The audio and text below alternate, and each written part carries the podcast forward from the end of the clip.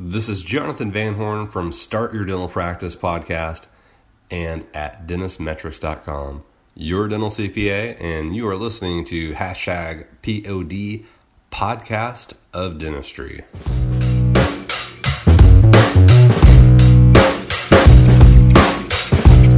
This podcast is sponsored by Rocketbook. I hate wasting paper. If I could, I would not use pen and paper at all. But I love the feeling of writing and drawing with pen on a nice paper. Somehow, I feel I'm connected to it, but always hated the fact that I cannot bring my drawings or ideas to the digital world.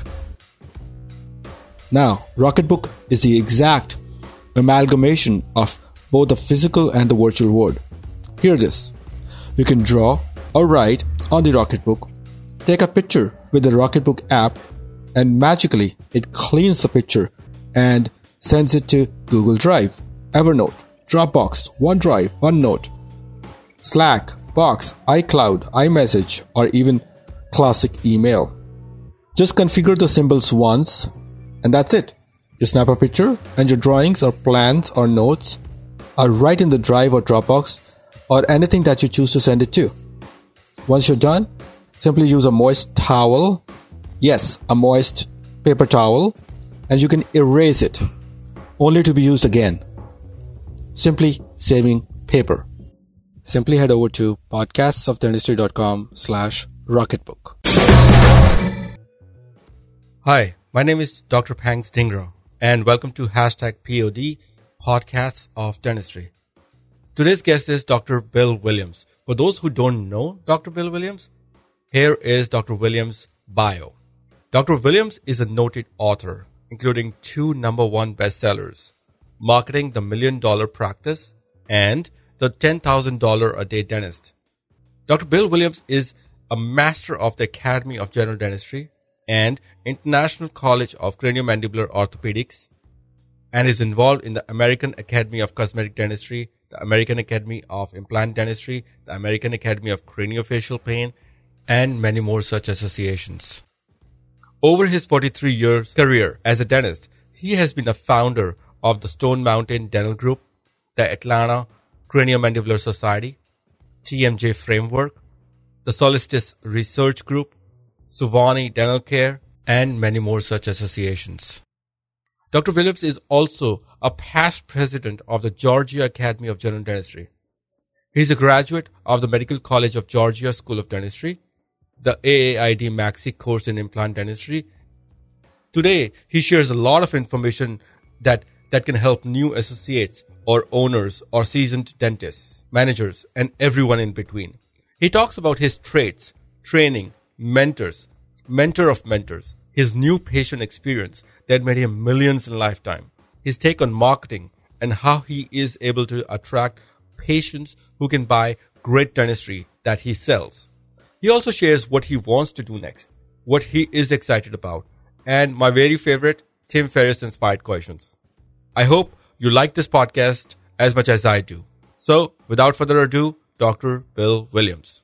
Um, and uh, I had so much, so much to ask you. You know, I'm sure, you know, one, you know, one episode wouldn't be enough, but I'm gonna try to squeeze in uh, some components of everything. And I realized uh, while while researching that I can ask you questions based on clinical, uh, philosophical, spiritual questions, obviously, not to mention non-clinical management, you know, and things all that. There's so much to talk about.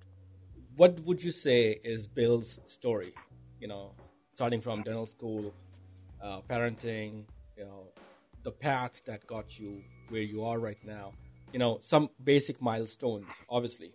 You know, how would you say what's your story? As a tale of two cities, you know, it's uh, first half, second half.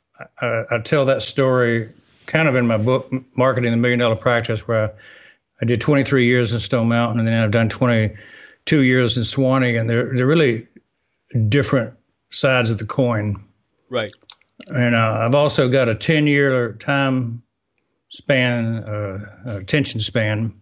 So I, I, tend to focus on something for about 10 years and then I jump to something else. Interesting. And um, those are interesting topics to cover because if you're looking to span the gap of a career of 45 years in dentistry, a lot of the younger guys think they are going to lock themselves into one thing and they don't Yeah. really it, will happen they'll change and they'll move and they'll grow Right. so that's the topic that will be very interesting to the majority of people So, um, who pushed you uh, to get into a dental school, or you were motivated enough by yourself to get into a dental school to begin with? yeah my dad Your dad? Yeah, I think it's always dad. My dad too. There, there, there's an origin story always that i tell Yep. it's pretty quick and easy i'll do that Sure, sure, sure. Um, so, um, so you got into the dental school and you graduated. When did you graduate again? 1975 1975. That's like I wasn't even born then. But um, i did my first filling in 1972 our first quarter school. Our first quarter in dental school we were actually trained to do a uh, class one amalgam Cool, nice. So, uh, so tell me, uh, what are the basic, the big milestones that you think um, over the past forty years you would wanna at least just throw it to the audience? This is what I did. This was my first milestone, and so on, so that people have a a generic idea about who Bill is. I mean, I know, but not everybody. Well, I got interested in uh, neuromuscular dentistry and TMJ, and I went that track for 10 years. And I, and I got to be an international lecturer in that in the first 10 years of my career. Set up an institute, had a mini residency in my office. And then I went to international business for, for about 10 years, and I traveled all over the world while I was in practice, didn't ever leave practice and, and I had businesses in Russia, Indonesia, Colombia, um, Greece, Costa Rica, you know, things like that. Then I pulled back and started over, sold my practice, and um, started over in Suwanee and built that practice, and it became success beyond anything else that I'd done. So, uh, still working in that same practice. I've, I've I've transitioned out of it already. I've formed a consulting company 10 years ago and I um, looked looked to retire in about five months. Oh, really? Yeah, when I say retire though, it's got uh, quotation marks around re- the word retire. I'm gonna, I'm not gonna retire. I'm gonna rewire, Okay. and I'm gonna stop having uh, scheduled appointments. But I'm gonna come in and work whenever I feel like it from now on. And I probably never stop practicing, but I'm going to move into the phase where I'm focused more on teaching, educating dentists, and I don't have to go to practice every week. That means I'll have a, a lot more free time to travel and be with my kids. My, my grandchildren are moving from London, England, Cool. to to Doha, Qatar. In I've done missions all over the world, and so I've got uh, future missions in the future, I think. But I, I did Vietnam this December. Yeah. I did Kenya 10 times. I did Tanzania, Honduras, and Haiti. And so there's a lot of things that are still left to do. Wow. But I'm rewiring how I'm going to do it as I turn 70, which will be in April. Wow. I was uh, reading about your books and reading your books, and I realized uh, the foreword which was written in your book uh, by Joe M. Ellis. Um, Yeah. And that really grabbed my attention. Okay. Uh, Joe is my buddy. I, I believe you. And uh, seems like if somebody is writing a foreword for uh, Dr. Bill, it's a big deal. You know, he must be a buddy slash, you know, colleague slash mentor slash friend, everything, right? Uh, we were we were in uh, the Solstice Study Club for 10 years. And we met every six months on the sol- summer and the winter solstice. So Well- that's kind of how Joe and I got together. and that's why you're called as Solstice Dental Advisors. I read that. Well, Uh, called, no, we, we named Solstice Dental Advisors after my study club that I had 20 years ago. Yeah, So it, was a, it was a separate group, but still a very important group. sure, sure. Uh, So uh, the thing that grabbed my attention, what Joe said, uh, Dr. Joe Ellis said, was uh, about you. He's always set and raised a high bar of excellence, not only in work but also in life balance. You know, um, it, it's it's a hard equation to crack uh, for I'm sure hundreds and thousands of dentists, not only in the U.S. but around the world. What do you say? How did you think that you have a life balance at all? Um, even in your early years. Okay, now I understand. You're all you know popular. You know, you're doing things. Everybody knows Dr. Bill. But, you know, in the initial stages, how were you able to manage or get a life balance?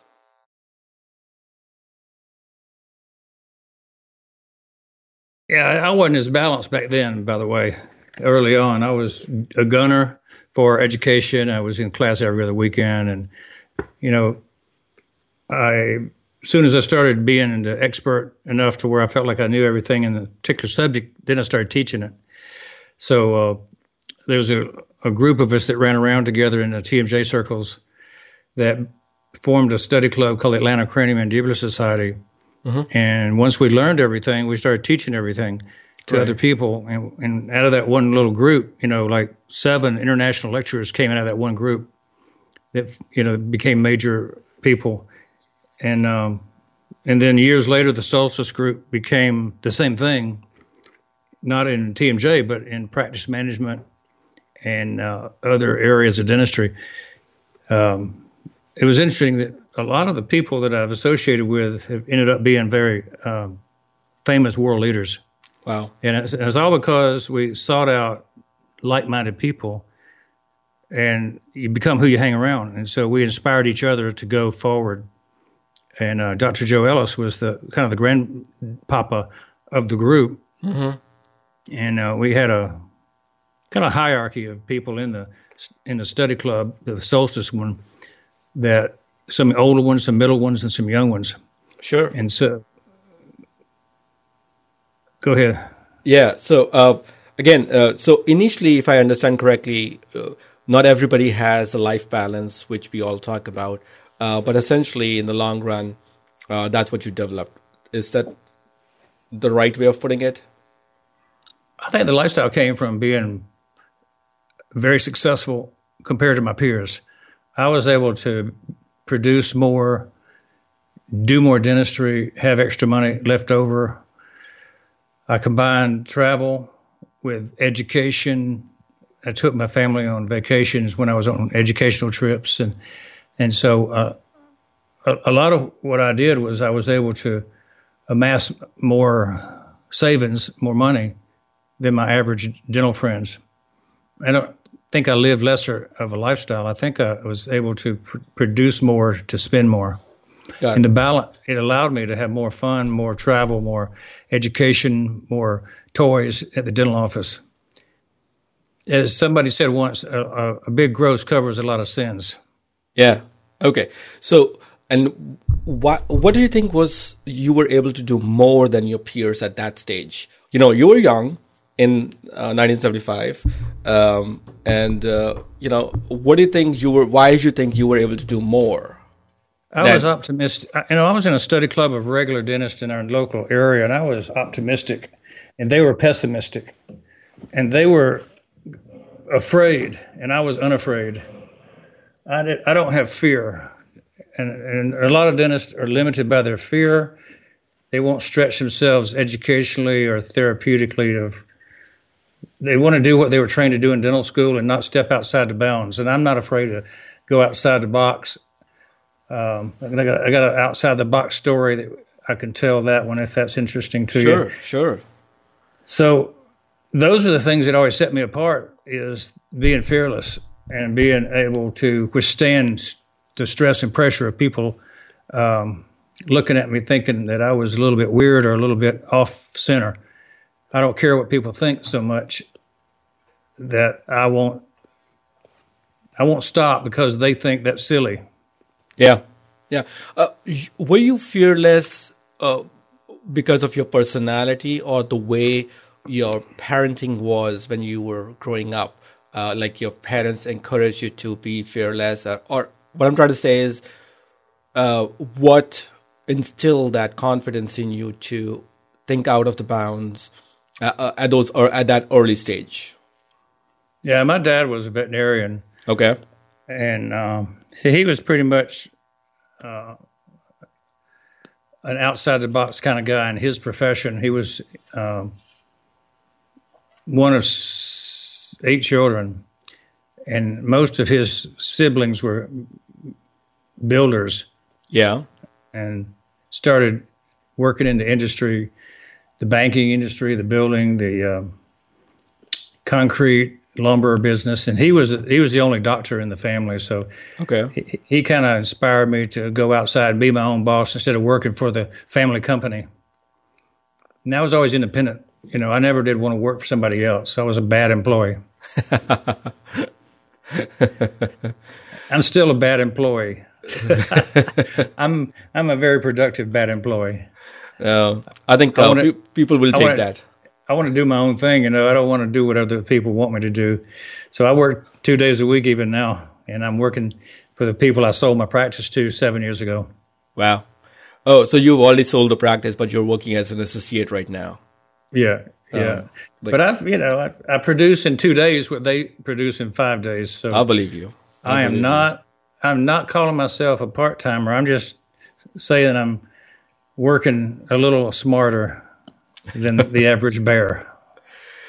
Right. So, so your dad taught you to be fearless, and probably that's the reason you were more uh, thinking out of the box at those early stages, trying to do uh, more things than your peers, and probably that paved way of success for you. You know, initially at least, uh, and then that continued. That that process actually made you bolder, if I would say, uh, to try more and more bigger things. Am I right? Yeah, yeah. I went through scouting. I was a Cub Scout, Boy okay. Scout, an Explorer yeah. Scout, Order of the Arrow, Eagle Scout. So I rose through from the bottom to the very top of the Boy Scout uh, system, learning how to gain access and grow through the ranks and become successful. So I had very good training, and I, and I would say to anybody who never went through scouting, they don't know what they missed because it, it is the best training there is for mm. developing a young person into somebody who's um, who's got a, a, mindset to succeed. What do you think um, was the best um, experience uh, in your scouting that you that you actually implemented apart from being fearless? That you implemented learning from scouting to your uh, daily life, dentistry. If you would say something. I think discipline was, you know, my biggest issue with scouting was that we moved every two years my entire life. I had to go to a new town. Oh, my dad was my dad was in the poultry industry as a veterinarian, and he was going from town to town to town, moving up the ladder of corporate America. With, worked with Cargill, and he was production national production manager for chickens, turkeys, and eggs. Yeah. And uh, they had farms all over the place, and they had different corporate things that he.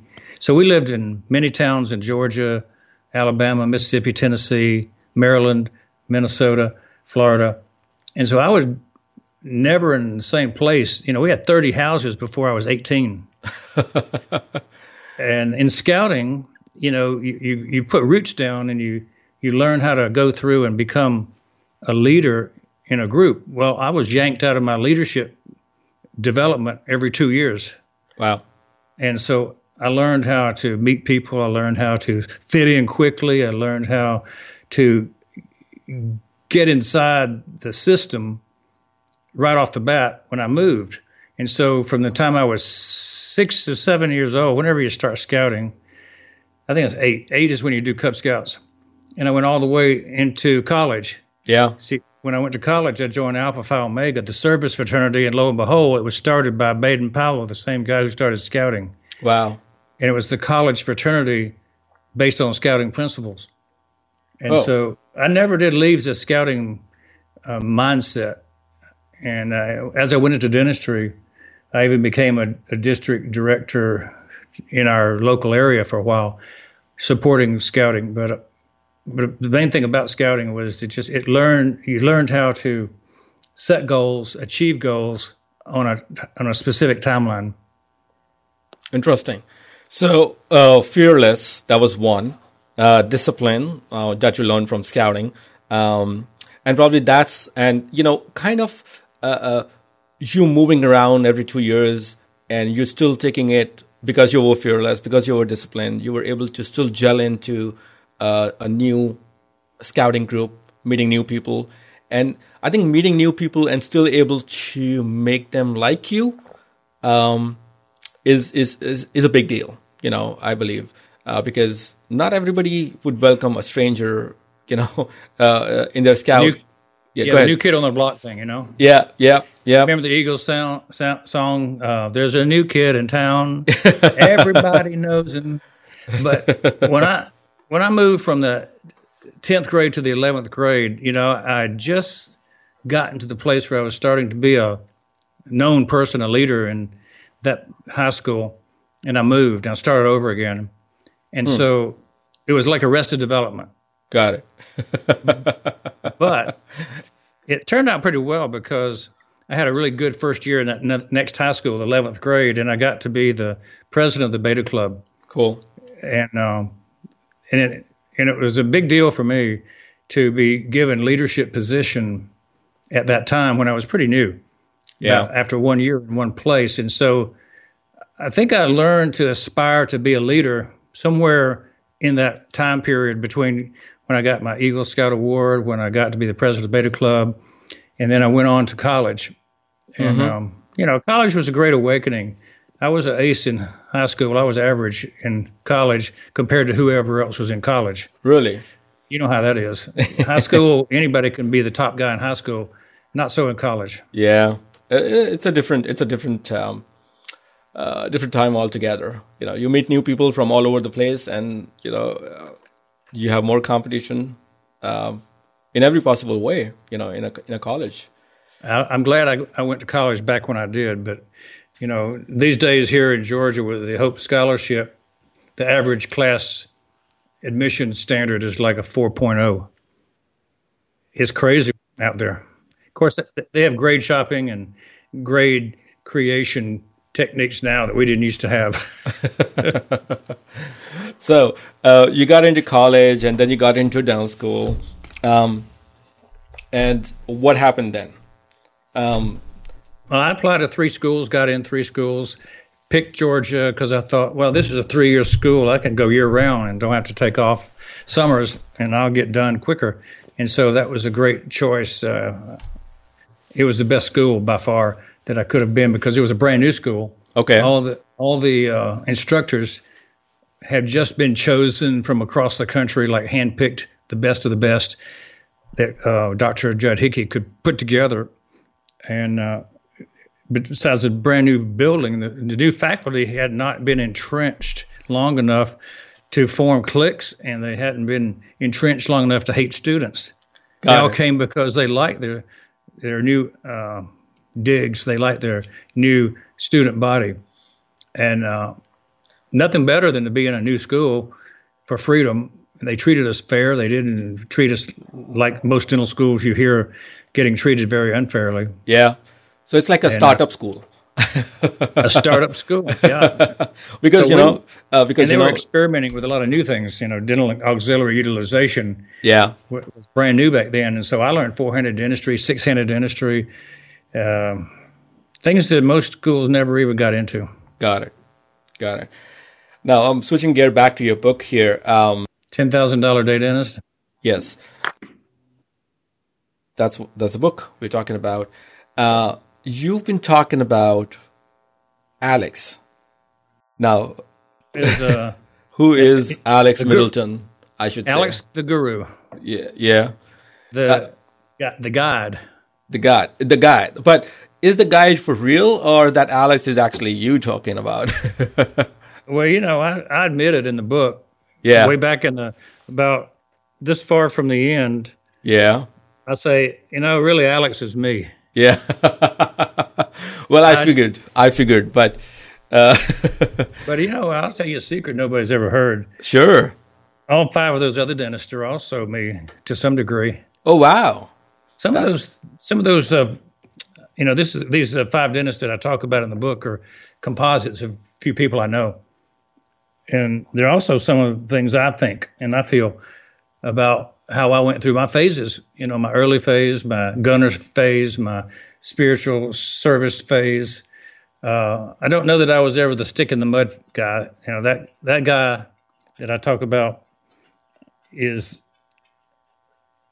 uniquely average, and mm. I never have been uniquely average. So I had to kind of pull him out of the real world, not out of you know other friends of mine, but it's an interesting book because I pull from a lot of places to create each character. Yeah. So, uh, for the audience who doesn't know about the book, who hasn't read the book, um, uh, basically, uh, uh Dr. Bill talks about five different scenarios uh, where five different dentists uh, who is being guided by Alex Middleton, a character um, who is helping him, acting as a guide to all the all the five scenarios, and who all of them were successful in their own ways at the end just by following what Dr. Bill says. And essentially, Alex Middleton is Dr. Bill himself. Uh, so, you know, that's go ahead. I was, ahead. Tra- I was trained and, and, had a mentor named uh, Dr. Omer Reed, and he was my main mentor throughout a lot of my career. And, and, I, and I kind of aspired to be the next Omer Reed for many years. I wanted to do what he did because I loved being at his house so that's one reason I have uh, masterminds at my house. And, uh, you know, he put people up in his house when they came to stay and teach with him. So I do the same thing. When people come and teach with me, I put them up at my house. And uh, we sit around on the back porch after the sessions and just chat. So a lot of the formative years in dentistry back in the 70s and 80s, early 90s with Omer, or what I'm doing right now in the 2000s 2020. Yep. Um, so uh, let's go back to uh, your mentor, uh, Dr. Omer Reed. How did you end up meeting uh, your mentor? I read his books. I read his newsletters for years. Okay. And I always wanted to take his classes, but they looked so expensive. I go, not yet, not yet. I really can't do that yet. Okay. And um, but then I found a, another course, and it was um, some of his guys that had been tutelage under him. And so I went to those classes, and they were very formative for me. They were called Quest, Quest Management System. Okay. And Ron, Ron McConnell, Gary McLeod, and some other guys put together a massive program that was 12 days long, four days or three days a quarter, all throughout a whole year. And so I took my whole team to uh, Scottsdale, Arizona, Reno, Nevada, Dallas, Texas, Hawaii, different places. Okay. And we did that for for two years. Okay. Two different Quest programs, and uh, they had been trained by Omer. And when I got through a Quest, I had gotten so much growth, so much uh, understanding of, of systems management, marketing, team development, because I'd never studied any of that before. And because I learned so much, I was so much more profitable than I could afford what I thought I could afford, which hmm. was go- going down to Napili with Omer. So I started going to Omer's in the uh, middle 80s. Okay. And I spent, you know, like one time I went to Phoenix five times in one year to sit at his feet and listen. Hmm. And it was a matter of uh, major significance for my practice to go through that metamorphosis starting with Quest, ending up with Omer. And, you know, one of the pinnacle things about my career is Omer had a thing called the Million Dollar Roundtable, the anatomy of the accelerated practice. And I aspired to be like those guys. And I, I didn't have a million dollar practice when I started looking at that. But then by setting my goal that I wanted to be a speaker at that million dollar roundtable, I within a year moved my practice up to a million dollars. This is 1985 or six, hmm. and I was able to be invited by Omer to come in and speak and give a talk about how we did it. Cool. So That it was is- a pinnacle. I really enjoyed that. That was like a wow experience for me. So, uh, you were you were looking to meet Dr. Omer, learn from him, and be a speaker like him. Isn't that amazing that you are being invited by Dr. Omer to be a speaker at one of his uh, uh, one of his uh, facilities? I mean, that's I think that's a big deal. Um, it's a it's a dream come true for me at least. Yeah, that's ex- that's exactly what I intended back in the '80s to happen, and I'm living the dream right now. I'm doing exactly what Omer was doing back in the '70s. You know, he he would take a group of guys, a small group, and they'd spend some time on Napili Beach Yeah. in uh, in uh, Maui. K- K- Napili Beach is right next to Kaanapali Beach Okay. and uh, Kapalua, where they play the um, Mercedes Golf Championship. Okay. Okay. So it's known. It's called Napili. Mm-hmm. And uh, Omer taught thousands of dentists over 20, 30 years in his Napili series, and so I went to a lot of those. And there's a whole group of older dentists who have experienced the Napili courses. Uh, who else was your uh, colleague? Um, you know, who's doing, who was at Napili with you? Your one of your. Well, I'll tell you what, the Solstice Research Group, our study club, Yeah. back in the 90s, came together because we had been part of Napili groups. And Omer suggested to us, he said, You guys are the, the vanguard. You guys are future leaders of dentistry. I want you guys to form a study club. So it was Omer's suggestion that we formed a national study club of uh, about eight to 10 dentists Okay. and we came together, Joe Ellis and um, Nick Myers and um, Steve Cobble, Lee Osler, uh, Tommy Oppenheim.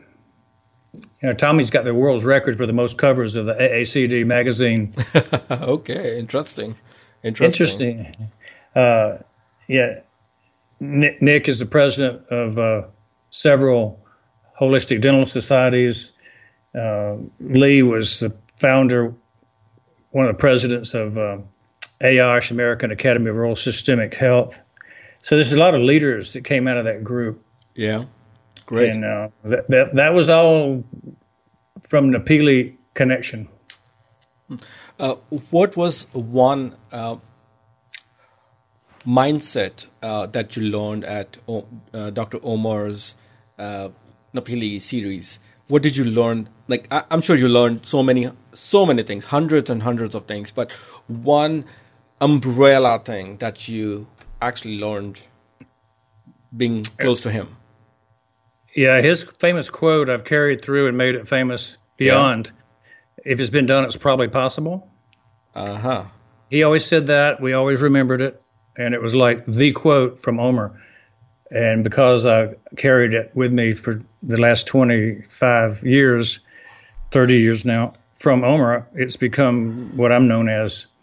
Uh, you know, people that never knew Omer don't know he said it, but I don't claim it to be mine. I just repeat it.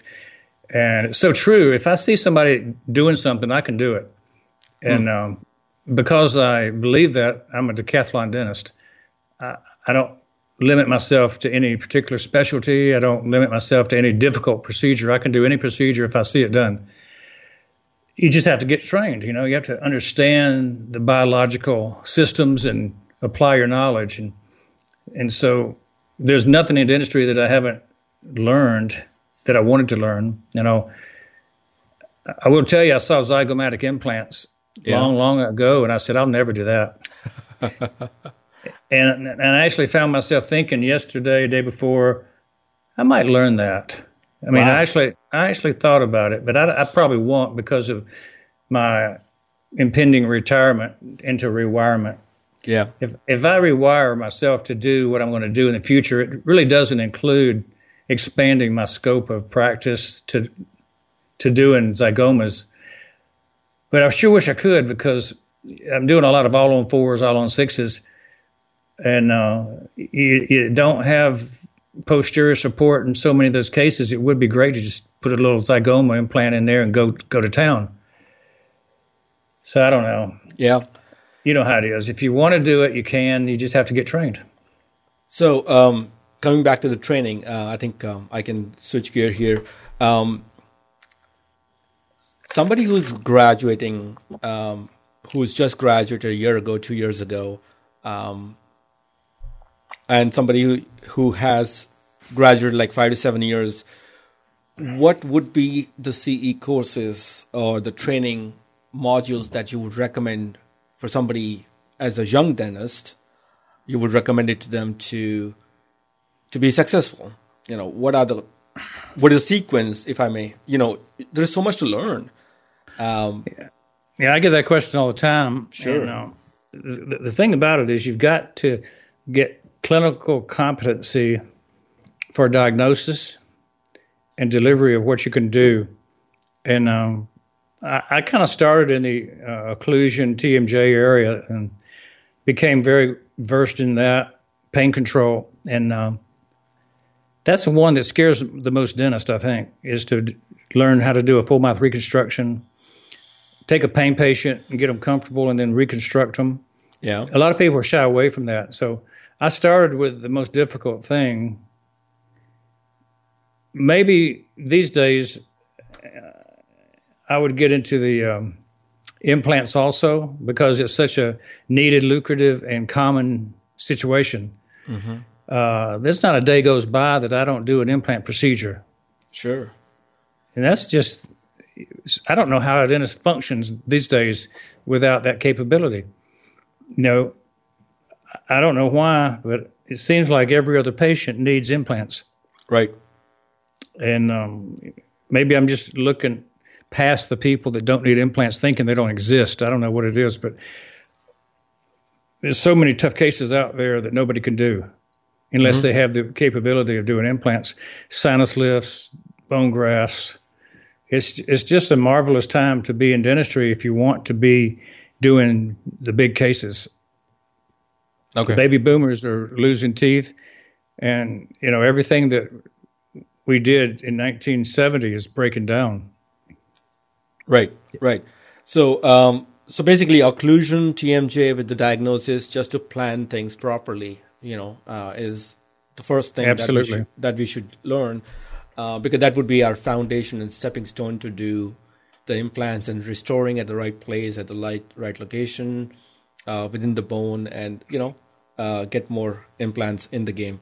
Uh, anything else that you know young dentists can be you know they can learn a lot but which can be more fruitful for them because of these huge loans people don't want to do so much work you know because they have so much loans and all what yeah, the loans are the, the loans are an albatross. I agree with that. yeah Uh, but, but you know they've got online videos and online training to make up for that.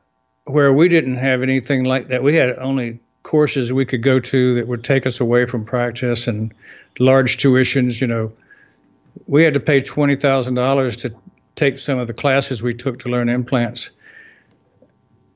There's a lot available now for a lot less money, so it's a trade-off between what we had then and what they have now. yeah I I can do ten, twenty, thirty thousand dollars in a day now. I could never do that back in my early days. You know, I had two and three thousand dollar days. That was a good day. So you can make a lot more money now than you could back then. So I don't I don't think that school debt is near as uh, big a difference as people make it out to be. so You are saying you're saying the huge amount of student loans is not a problem but it's it's more about producing more uh, that's a problem Yeah, yeah. I mean, you you can produce today so much more than you could back then if you get your training, and so it really behooves a dentist to get trained well quickly, not put off until they are out of debt. You know, they just need to dig in, read books, look at videos, go to a few hands-on courses. uh, there's a lot you can do for not that much money in the area of technical dentistry. But here's the next step you won't grow until you get into the study of the business of dentistry.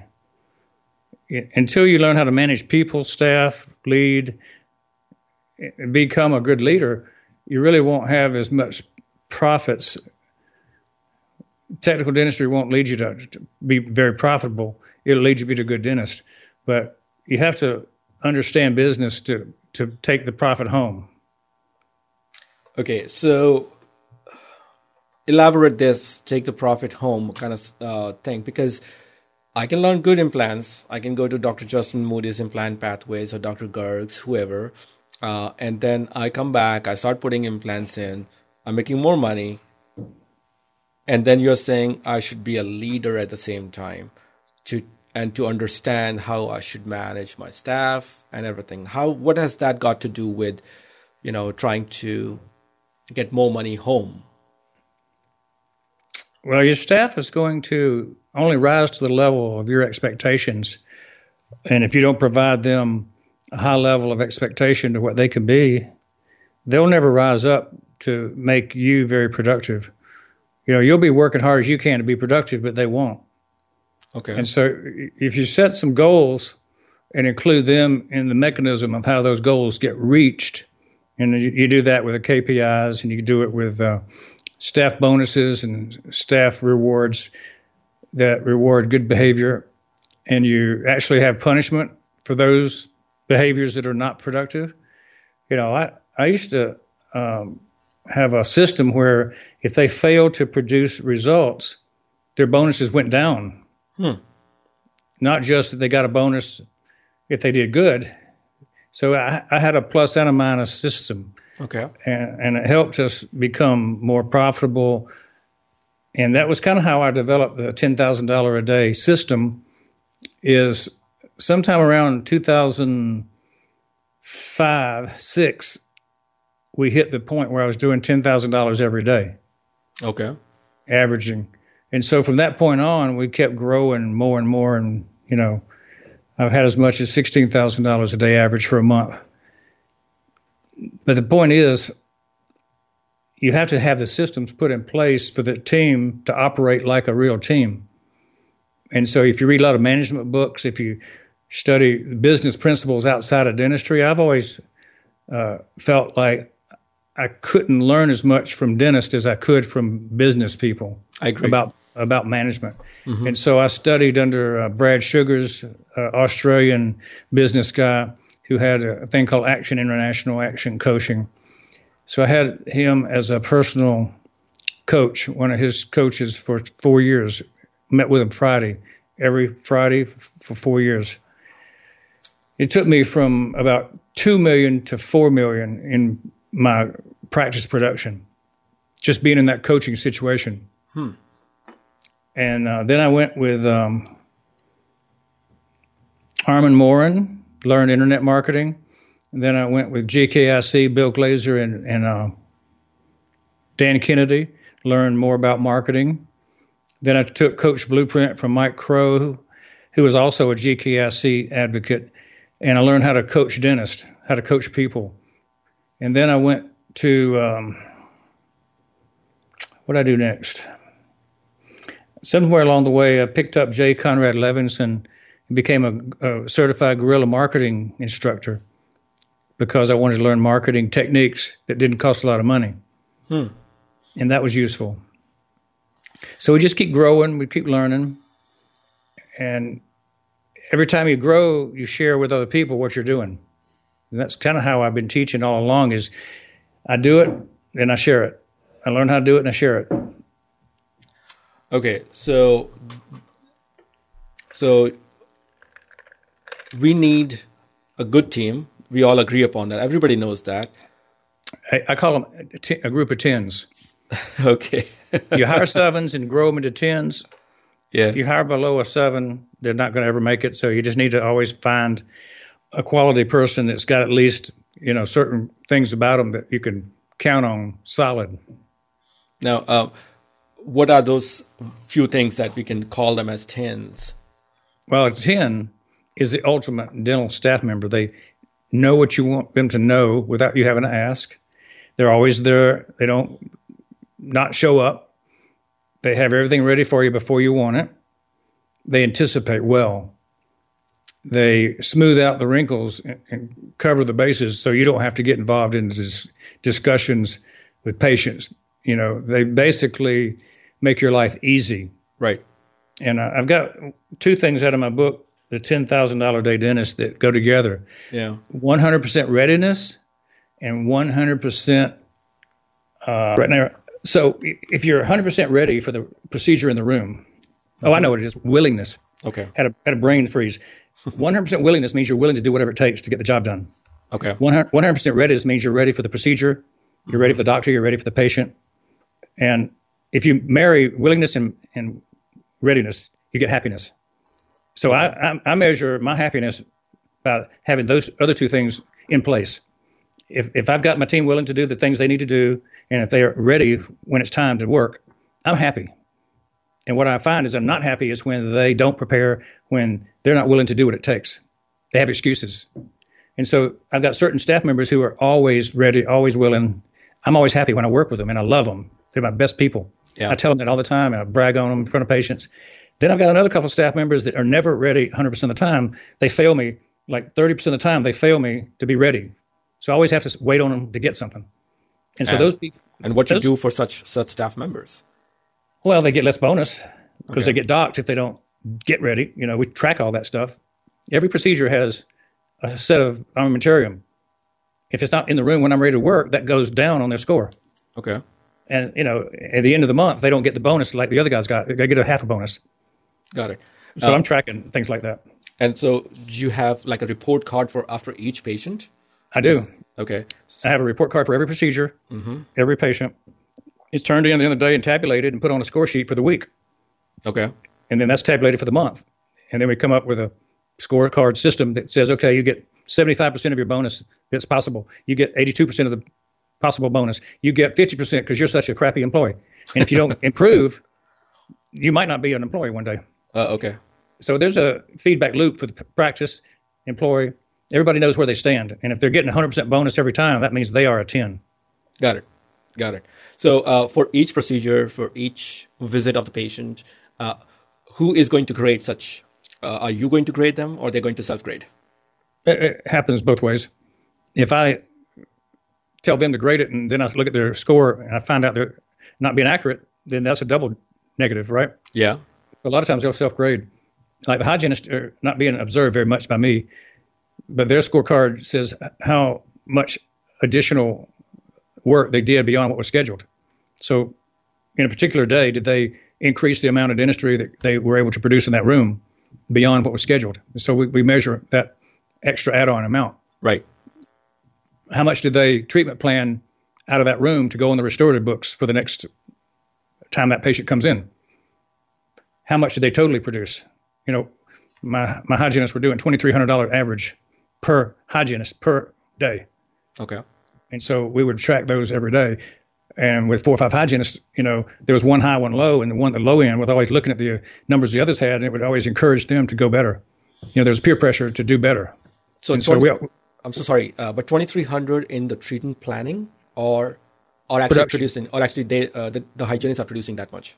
that was a daily production number. Okay, and that would include SRPs and Yeah, whatever they did, yeah. Okay. Okay. Uh, that makes sense. So uh, now, do you think it's all we all can do uh, much better numbers if we have much better patients to begin with? yeah, yeah. There's a couple of things about that that you always want to strive for as a dentist. You want to attract the kind of people who want to get the nicer kind of dentistry. You know, I've always believed that if you are a dentist and you have a certain number of skills and number of hours to work, you should spend your time doing the things that are the most lucrative and the most fun. You know, you, you have a balance between fun and lucrative. Hopefully, they're the same. And so, your hourly production makes a lot of difference as to what kind of patients you're treating.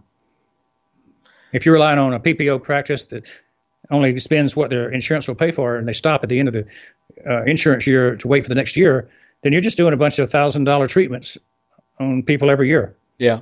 So how But do you how do you even convince such uh, patients um, to to do more? Like you know, we all know your insurance only covers blah blah blah, And Well, I, I don't even pay any attention to their insurance when I'm talking to them. I always tell them this. I say, I'm going to give you a five year plan. This is on a new patient when I first meet them. okay, I'm going to give you a five year plan that's going to take care of getting you healthy. And hopefully that's all you're going to need for the rest of your life or for the foreseeable future. Once you get healthy, you want to stay there for 20 years. right, But I say to them, I don't know how long it's really going to take you to get that done, but it's, I call it the five year plan. It may hmm. take a week, it may take a year, five years, even 10 years. The main thing is this is what's good for you. This is what you need to be healthy and strong. And I know your goals are probably like my goals. You want to look good, feel good, and have your teeth last a long time. And I got, I got that quote just exactly word for word from Omer. You know, he always said, you talk to the patient and you answer their need, talk about the time, the source, and the cost. You go through that step, step, step of figuring out what they need and how much they can afford. And then you kind of start working. Well, I start working on the patient and don't even pay attention to the insurance. And the only time the insurance comes into play is when they say it's an issue, when they say, I can't do more. I won't treatment plan anything based on their insurance. I'll treatment plan it based on their needs. And they will raise their hand and go, I'm required to go slow because of my income. My financial situation won't allow me to go any faster. And I go, no problem. You got a five year plan. It may take us five or 10 years to get that five year plan done. And so I'm always telling the patient, it doesn't matter what your insurance does. We'll max it out every year, and then we'll go beyond that as much as you can afford. So my stance is never to think about insurance or rely on insurance. And I certainly don't make decisions on insurance. Patients will, though. right. So, and how? So we have such patients everywhere. Everyone has such patients. They come in. Oh, doc. I, as a matter of fact, recently I had this patient. We planned him to get SRPs done, and for each and every visit, he had questions about his numbers. We gave him numbers prior, and now his insurance maxed out, right? And he wants to wait until January. Happens. Uh, yeah. So how are you able to convince? First of all, I when you're in a smaller town, uh, I'm sure I don't know how big Suwanee is, but if you're in a s- smaller town, people talk. People just say, "Oh, that dentist, he's giving me twenty thousand dollars worth of treatment plan," right? How do you counter being looking or sounding as a greedy dentist, if I may say? Uh, maybe it's not, but it's a real thing that we should do. Uh, how do you counter such thought process? Um, well, you know, it's, it's, it has to do with how you market yourself. I, I want to get into that a little bit about becoming an authority and expert status. But you basically try to attract people where money doesn't matter. Okay. That's the first. That's the first step you try to do is to Sure. set yourself aside as different, and you're not a commodity dentist, and you're not dealing with the same people that are driven by cost. Now, there's there's a marketing technique that's so bad that I really don't like it, and when I have to play that game because I'm working for somebody else now, it's just weird. But they're offering coupons and they're getting people in for low cost procedures Yeah. just to get them in the door. Right. Well, that that automatically attracts people who are price driven. Now, even millionaires like to get a good deal, so you'll get a few nicely uh, anointed people, you know, financially with a discount. Yeah, but over the years, for about 38 years before I sold the practice, I never gave a discount, other than one. I gave $100 off for a new patient when they came in, and, and I only gave $100 off on a cosmetic procedure, not the exam. So they had to pay for the full exam and X-rays and cleaning yeah. and then they got a hundred dollar deal off of a crown, a denture, uh, something cosmetic Okay. because cosmetics is not covered by insurance. So I wasn't going to give a hundred dollars off of something that was covered by insurance typically. So that was my rationale. So I did that for 38 years, and I was very successful. Uh, and then when I sold the practice, of course, my new owners had to get into the discount business, and and so now I'm experiencing for seven years how to deal with those kind of things. And I choose to just ignore that and d- treat them like normal people. I don't treat them like discount patients Right. you know, j- just because they came in for a seventy-nine dollar special, clean and X-ray, and exam, they they get the full two-hour exam. They get everything the same, and so what that leads to is my average new patient expense that they spend with me is fourteen thousand dollars. That's a big deal. It is. It is. It's So- called a new patient experience that I have them go through, and when they go through that exam, it's so much more than an average dentist exam that they go, "Wow, this is different. I'm going to pay more attention to what he says." I'm going to have more trust. I'm going to have more loyalty to this practice because I know this dentist is different. And so I set myself apart from the very beginning with an exam, and it's an experience they go through, not just a normal thing. You know, back in the 60s and 70s, Pankey had a big deal with their thorough exam. Yeah. And a lot of the dentists came out of that being full mouth reconstructionist and make over the whole mouth, and it was like the thing to do. Okay. And then I went through neuromuscular dentistry training also after Pankey and Dawson. And so I got that training. And then I went through the implant training with Carl Misch and the AAID Maxi course. And then I went through Goldstein and Garber with the aesthetic, you know, American Academy of Cosmetic Dentistry training. And what I would say is everybody should go to the national meetings of all these academies because that's where you're going to get your best training. You know, the Dental XP national meeting is wonderful. Yeah. Okay. Okay. Things like that. So, um, so basically, you're saying the marketing of the dentist who owns the office in a in a, in a town to make them look different is what would bring in those Better- better type patients, patients. better type patients. It's not that we should be striving for our PPO patients. Uh, uh, specifically, but we should be looking for patients who are who can afford to pay, who can build a trust uh, in what you've learned, what you can, you know, uh, get done for them, and that would be, they would be your spokesperson in a similar community to bring in similar people again. Am I right Yeah, to you know, say? yeah, you're right. When you talk about attracting patients, your PPOs are basically a marketing technique to bring people in.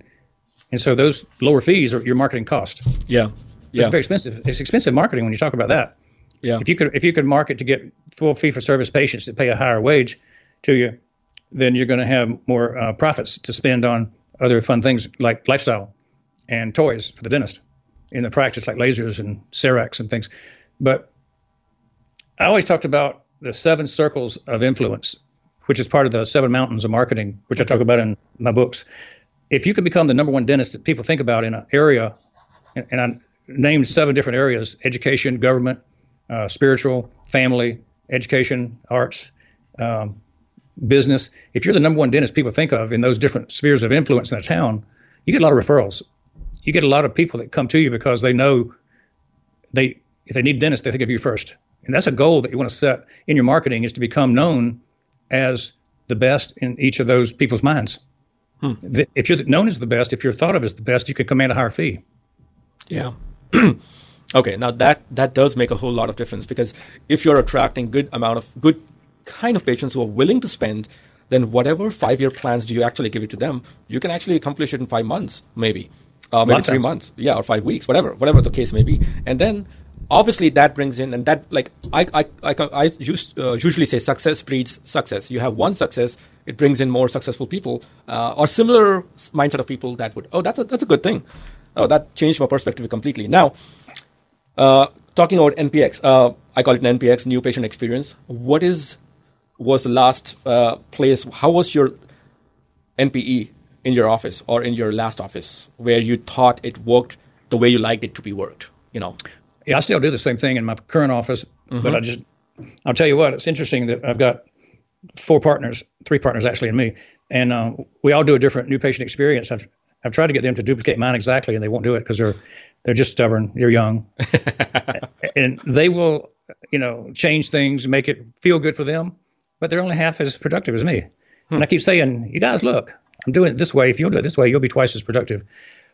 But you know, people just don't listen sometimes.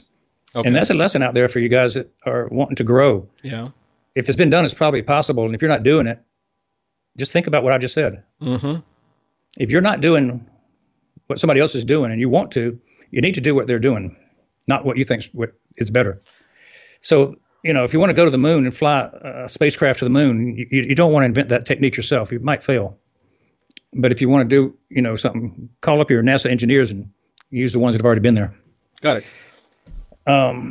my new patient experience was born out of uh, Omer Reed's uh, cookbook. Okay, We took his ideas and worked them in Solstice Research Group back in the 90s and figured out how to do an exam that was bar none the best. And we worked with marketing people from Quest about curb appeal, and we, worked with uh, communications people. Uh, everything along the way was helping us grow this idea of the new patient experience. And so we we have a even some stuff we put together our own psychographic analysis from Avram King. How do you evaluate where people come from, what their belief systems are, what their values and judgments are? How do you get that on a piece of paper so you know that before they come in? And so we got a, a patient intake form that we talk about in our first book, Marketing the Million Dollar Practice, of how do you get the information out of a patient before you meet them to where you know all about them, what drives them, what moves them, what's going to motivate them to move forward. So I get that on a piece of paper before I met them. And then I can go in and talk to them with a lot more astuteness And once I listen to them and once they understand who we are, we understand who they are, the trust and loyalty goes way up. Hmm. And they believe what I say. They don't question what I am after. They don't think I have ulterior motives. And for the most part, people get what I recommend. And that's not common in every dental office that patients automatically get what the doctor recommends. And if you do the new patient experience correctly, the way I think it ought to be done, you'll have a lot more success than if you just bring them in through hygiene and have a five minute quick exam and, you know, tell them they need two crowns here and a fill in here, and then you don't tell them anything else. You, you know, there's a whole concept of dentistry out there that you tell them a little bit so they don't get scared. And they come back next time, tell them a little bit. So get that done. When I get that done, tell them a little bit more. And you're piecemealing their dentistry all the way for, you know, two or three years. Well, patients talk behind closed doors and say, you know, my dentist always finds something wrong. Hmm. He's never finished.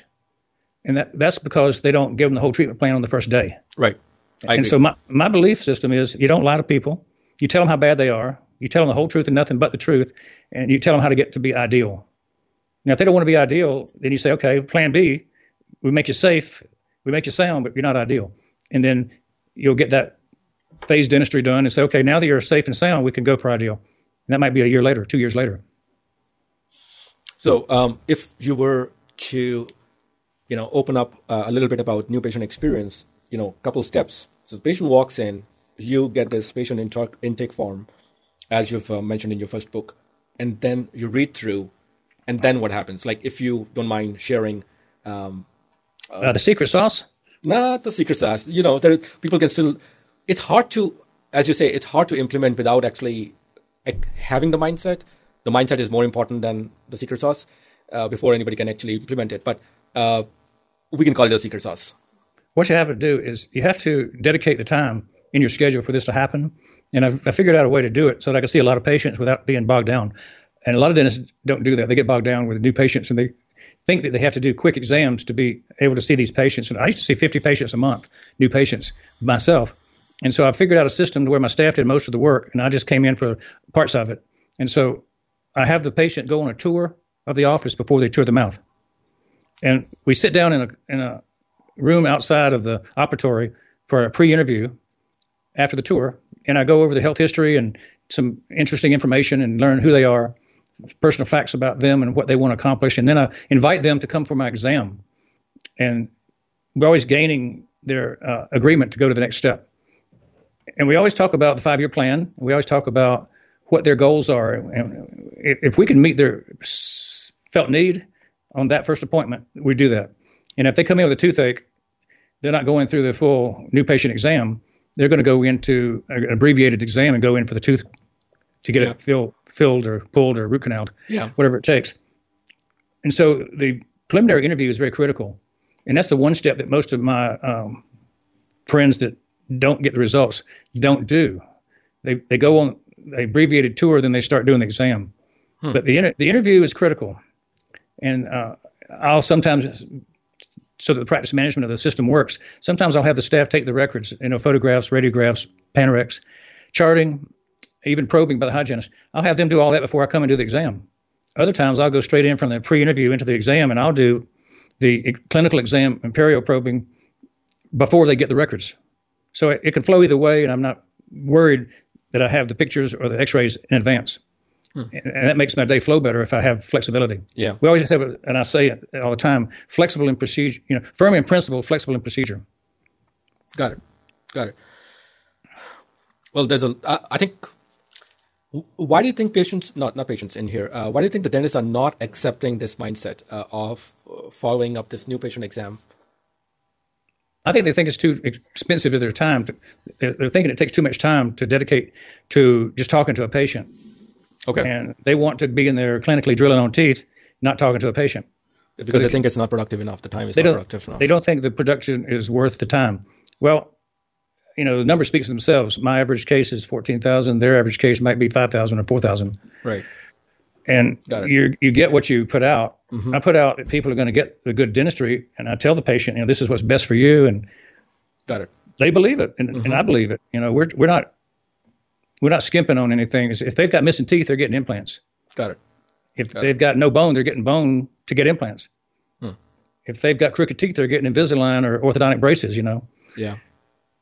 I've done orthodontic full banded braces for 38 years. So there's no there's no sweat to put on braces, no sweat to do root canals, no sweat to take out wisdom teeth. So those things just happen, and they don't get referred out for simple procedures like that. So it goes back to uh, learning all the tips and tricks, uh, tip, uh, you know, tricks of the trade, and learning all those procedures alongside, so that you know a patient who comes in is not actually referred out, but you know you're taking care of everything, whatever. Yeah, yeah. whatever. Decathlon dentistry is definitely my bailiwick. I preach it to everybody that they should look at being one if they really enjoy doing everything. Got it. Sometimes you don't enjoy doing things, you'll stop doing it. And a guy will come to my 5M mastermind and they'll say, I want to be busier. I want to be more productive. And I say, well, show me what procedures you do. Okay. And they'll say, well, I don't like doing root canals, so I don't do that. I send those out. I don't know how to do implants, and they look too hard, so I'm not going to do that. Wow. I'm not going to do those wisdom teeth because they, they scare me. So I started looking at all the procedures where I make my most money, and I go, well, here's why you're not productive. You don't like doing things enough to make the money. Yeah. You know, it takes twice as many patients to do the work if you do a few procedures. So you've got to market twice as hard to get Yeah. Got it. that number of patients. Hmm. Makes sense. And my cost of marketing is a lot better because I can do everything a patient needs. Yeah, your your average patient is fourteen thousand. If you even if you spend five hundred bucks to get one patient in, a good patient in, you know, you you just make it in one shot, like fourteen grand. Sure. Yeah, So- a lot of dentists don't think that way, but you know, your, your marketing dollars are attracting certain types of people, and it's what you can deliver. If you got five things on your shelf that you can sell people, you're not going to make a lot of profit. But if Right. you're Walmart, you make Yeah. a little profit on everything. You're doing good. Got it. So either it's a volume, either you do volume or you do less. Either way, if you're doing volume, then then also you can make money, and that could be your path to success. You're still making money, versus you're doing less, just like Dr. Bill, uh, but you're doing less, but making maybe same or more money. Yeah, I don't choose to do less dentistry. You know, that's the one thing I've kind of not done. I haven't limited my scope of practice. I still do fillings. I still I still do SRP, uh, laser dentistry. I still do root canals more than I want to, but um, I still I do more and more all on fours and full mouth reconstructions and sleep appliances. So there are some high end ticket things that I do. Sure. Got it. Uh, I was reading um, about uh, something online about one of your websites, and it says a well designed day becomes the blueprint of your calendar for success. Yeah, yeah. So, what would you mean by a well designed day? Well, this is the well designed day. Oh, okay. Your book. Okay, so it starts out having a goal of ten thousand a day. Okay. or whatever you want it to be. I mean, it could be any number. I only picked 10 because that was my average over about 15 years. And I go, that's a number that sticks with people. Yeah. It, it could be five or 15 or 20. So I know dentists doing 20 a day. Yeah, I'm sure. In this country, every day they do at least 20 yeah. on average. But um, a well designed day is one where you start off well. And I have a system three and three, three patients in the chair at eight o'clock. Okay. And I don't want to have two. I don't want to have one. I want three. Okay. And I tell my staff, I'm not excited about anything in life except starting off the day well. Cool. and I have a morning huddle. It's seven fifty to eight o'clock. It's ten minutes. Its own purpose. Specific things are said and done, Yeah. Yeah. and everybody participates. It's kind of you know just a nice little huddle. Yeah. I want the patients seated at eight o one in all three rooms if they've showed up, and if they don't show up, you know that's a different situation. Yeah. But three patients starting at eight means you've got your machine cranking, Yeah. and you've got productive in one room, sort of productive in another room, and no production probably in another room. Right. seat crowns, do ortho check. And ortho checks are not productive unless you start. You know, I, I, I bill out an ortho case when I start it, so every every one, but the first one is non-productive. And so we have a whole column filled up with TMJ ortho that we call non-productive stuff, and some seat crowns, post-op checks and things. So that's kind of a, a column, and then we've got a column of of fillings and and root canals extractions. That's the middle, and then the big stuff is the implants and the crown and bridge stuff Right. every day, you know, you just set a goal. And uh, one thing we're famous for is we always produce 20 to 30, 40% more than our goal every every day. If I, if I, when I say goal, we set a goal of 10,000, we might only have seven booked, but we always finish with 10 or 11. I got If it. we if we got 10 on the books, we'll do 12 or 13. So it's, there's always more worked in than is scheduled. We don't have a problem with people breaking appointments hardly at all Got it. that's that's one of the beautiful things I found about being an older dentist mm-hmm. with limited with limited ability to be seen. I'm only there two days a week, and people better not cancel on me or they won't get an appointment. And so I think that is a thing that my staff has drilled into the patients. Either that, or my staff is so afraid that I'll get upset with them that they filled the thing up before I found out they canceled on me. Because I don't ever have any openings in my schedule, and that doesn't happen for most dentists, and it used to not happen for me. You know, I used to have a few openings, but now it's just solid. Every day is just like eight to five is solid. I understand. And nothing that has to do with expectation. It has to do with the fact that I'm only working two days a week too. Uh, they don't have to work as hard to pull when it's just that many days. Yeah, yeah. It's the benefit of being old. well, uh, uh, when you have so much experience, you know, uh, it act, when we are younger, we are more energetic, so that compensates for our of our doing dentistry. We can still get away with doing the same root canals in a similar amount of time. When we get older a little bit, we don't, we are not that fast, uh, energetic, energy wise, but at least we have more experience, so we still finish faster, right? By the time we are at your experience level, I think we just know we've seen it all, and now we know what we should be focusing on, and uh, still do much faster. Am I right to say it that way? Yeah, that's pretty accurate. Uh, there's a big difference I've seen. I've had 18 associates and worked with mm. others since I became the associate. You know, we worked together, four yeah. of us as associates for the owner. I see a lot of difference in dentists, and we're not all the same. I used sure. to think I could I could clone myself. I used to think I could create another one of me to take over for me, or to buy the practice from me, or to be my partner equally. And I never found anybody who could do what I do. And so I've, I realized that not all of us were created totally equal, either in the drive or the organization or the skills. And so I had to settle for just whatever I could get as far as associates. And a lot of them were very good. A lot of them are very talented, but you're never going to clone yourself to have an equal in every area. Some of them might even be better than you in some areas, but they're not going to be the same. And so cloning doesn't work. So if that's something people think I'm going to find somebody like me to take over, forget that. That's not going to happen. Never. Yeah. Especially if you're a high end type of guy. You know, everybody's just different, but even two high end guys are not the same. Got it. Got it. What was um, that question you asked just before? Well, we were talking about uh, basically uh, what was your uh, plan? Like, how can we do a well designed plan or well designed day? That's what we were talking about. Yeah, you just you just basically tell your staff what you want to happen, and you say, "This yeah. is the perfect day," mm-hmm. and then you just repeat it over and over again. Got it. Got it. So now, if you take if you take a perfect day and you do it every day of the month, that's a great month. And when I do my mastermind, I teach them how to do the ten thousand dollar a day plan. And so every dentist that goes through my mastermind has their best month ever within a month or two or three of time time they start with us. And of course, if they do that several times during the year, their best month ever, they have the best year they've ever had. Sure. Sure. And so I always tell people if you have the best day, the best month, the best year, pretty soon you're going to add up. It'll be your best career. Got it. No, that does make sense. You know, that does make sense. Um, now, what would you expect? For example, you're going to hire an associate, right, today, right, for your one of your good offices. Let's say you hire me, right? What would you expect me to do uh, in your office when you're hiring me as an associate? Well, you'd be a great associate. You know, you've got much more going for you than a lot of people. I can tell that because you're um, on the leading edge of doing stuff. I would expect a lot out of you. I would. Thank you. I, I, would give you as many patients as you could possibly want to see. Okay. And so that typically means a new associate is going to, if they're not just out of school, but they're experienced like you are, mm-hmm. I would say that you need 30 to 40 new patients in a month. Right. With that 30 or 40 new patients with experience, you'll be doing about 70 to 80,000 the first couple of months. And then yeah. you'll, in about six months, you'll be at 100,000 and in a couple of years you'll be doing 125 150 a month hmm. so that's kind of a volume thing that i've seen with my associates is the new guys coming out of school well there's a pattern. They have that's 30 40 50 60 70 every month they grow about 10 gram hmm. until they get to about 70 then they kind of level off because their skills are just not there. Okay. And they've got to go get some more skills to get over 70 typically. Sure. Most new most new guys out of school can't get 100 in a month. Sure. Most of them yep i agree. Residents coming out of a residency, uh, GPRs and things will go quite a bit faster than those who just came out of dental school. So you you know I always hire uh, GPR residencies, especially implant and sedation residency people. If I can hire hire them out of those, I've done three of the last four dentists I've hired have been right out of uh, residencies. Got it. Just because they produce more. Fair enough. But what are the qualities that you might be looking in in an associate? Um, that you think?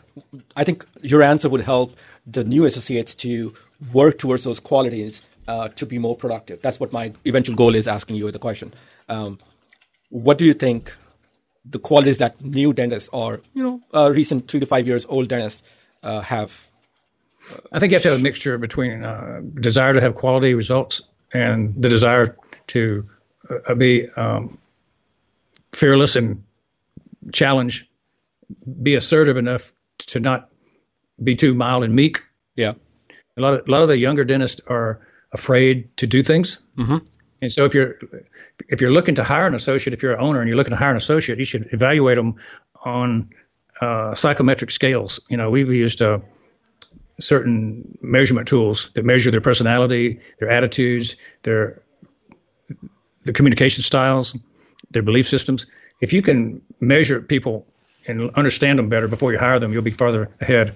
And there's certain things you want to avoid when you're hiring people. Uh-huh. And if you're if you're a associate type dentist wanting to be hired, then you need to really understand that there's a type of dentist who's more successful than others based on a few of these parameters.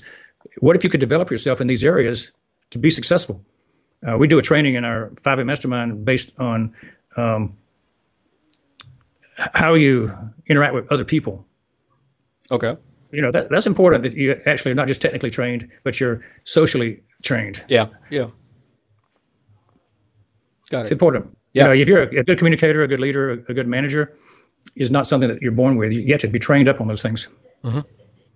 And anything that they can do to, uh, you know, go a step up. You know, obviously, five million mastermind is uh, the Solstice Academy is the one that would make the big, huge leap and difference. But you know, just low hanging fruit for uh, the recent associate to make themselves better.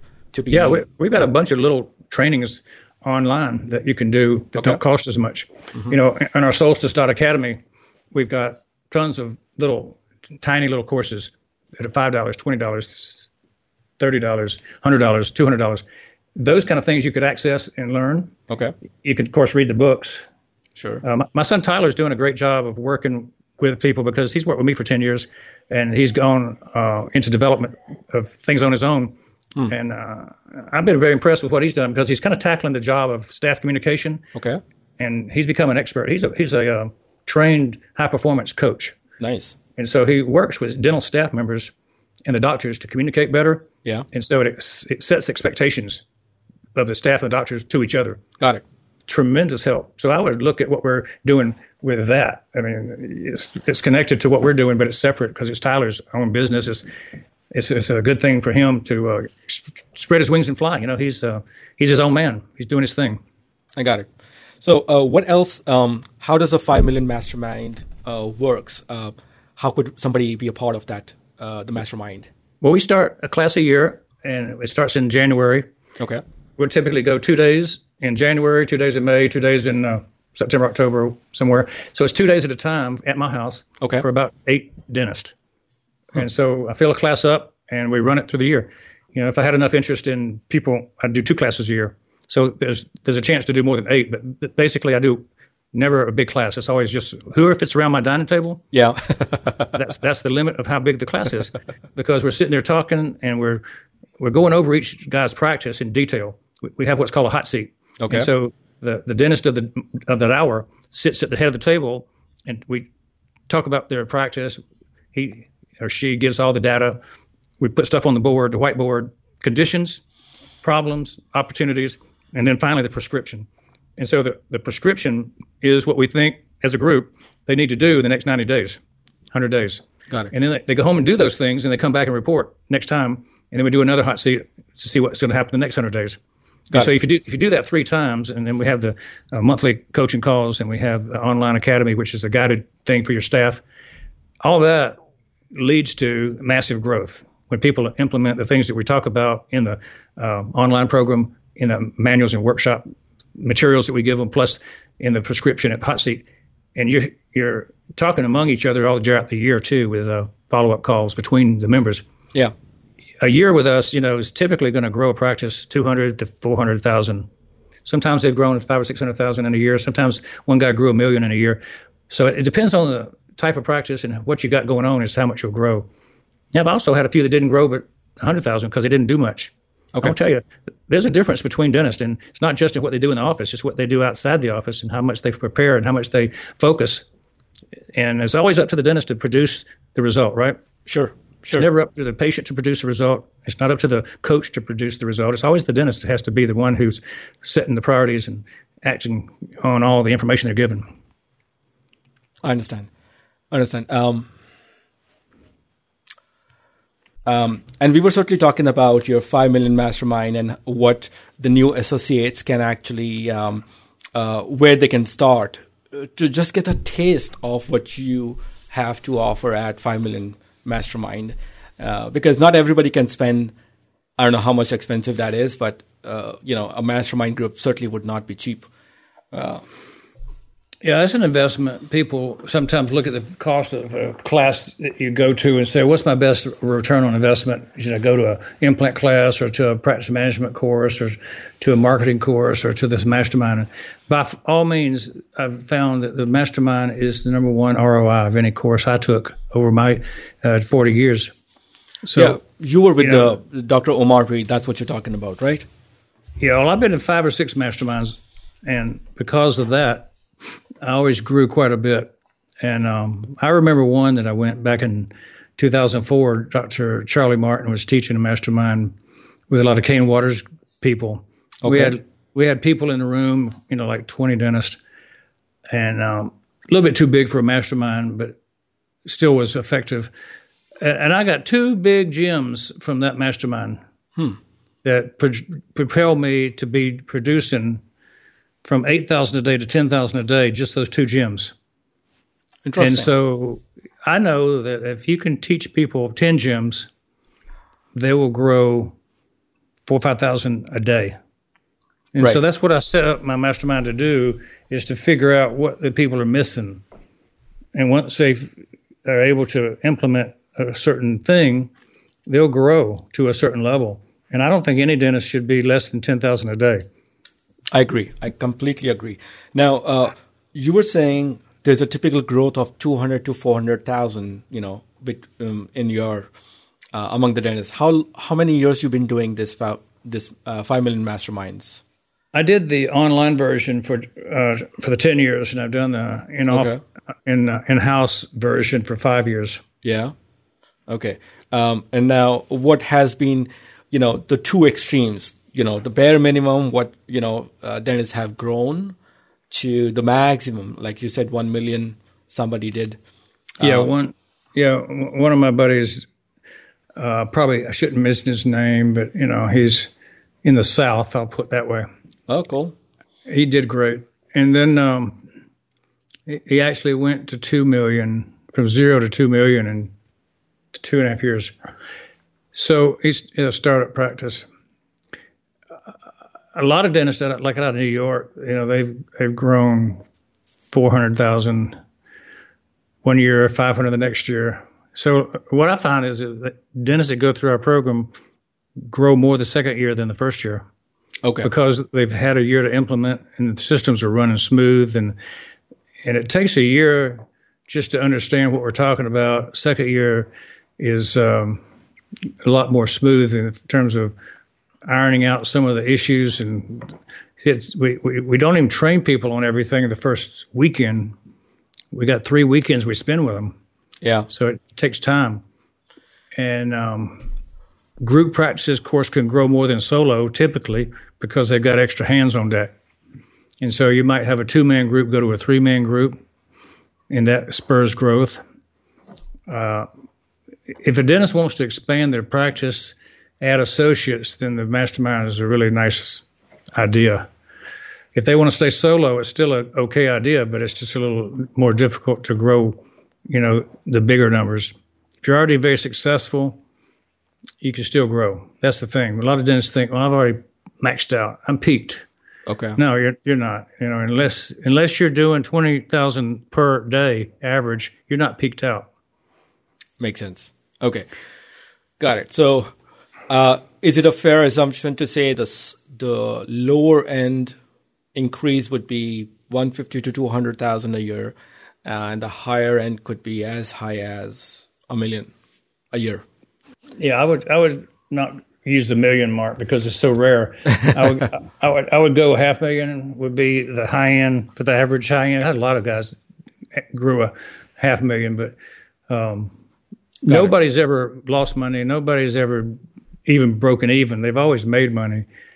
Um, I had one guy who was way in debt, and he actually created a plan to get out of debt, and he did. So you know, everybody has different goals. Got it. Um, that reminds me of uh, my conversation with one of my friends. He is uh, in Texas, and he was like, "Hanks, I want to get out of my debt. I have like five hundred thousand as a debt." And I said, "Let me ask you, what's going on?" And he actually started talking to me. He's got three offices now. Uh, two of them he bought uh, the land to, so he has the real estate along with the office all paid for. and the third office he paid he paid for it and he has only 500,000 in terms of the student loan debt, you know, federal student loan debt. Um, he's already bought his house pretty much. He's bought his car pretty much. I was like, you're not in debt, man. I mean, that's my way of saying it. He's in the catbird seat. that guy's got a smart brain. Yeah. And he's doing it right. He's doing you it know, right. a lot of dentists don't have that mindset they expand too quickly. Yeah. I've, I've, I've warned some dentists don't expand so quickly because you'll you'll end up having to uh, eat the debt. Right. So there are people that try to do too much. Hmm. There Now- needs to be a smartness about what you're doing. All right.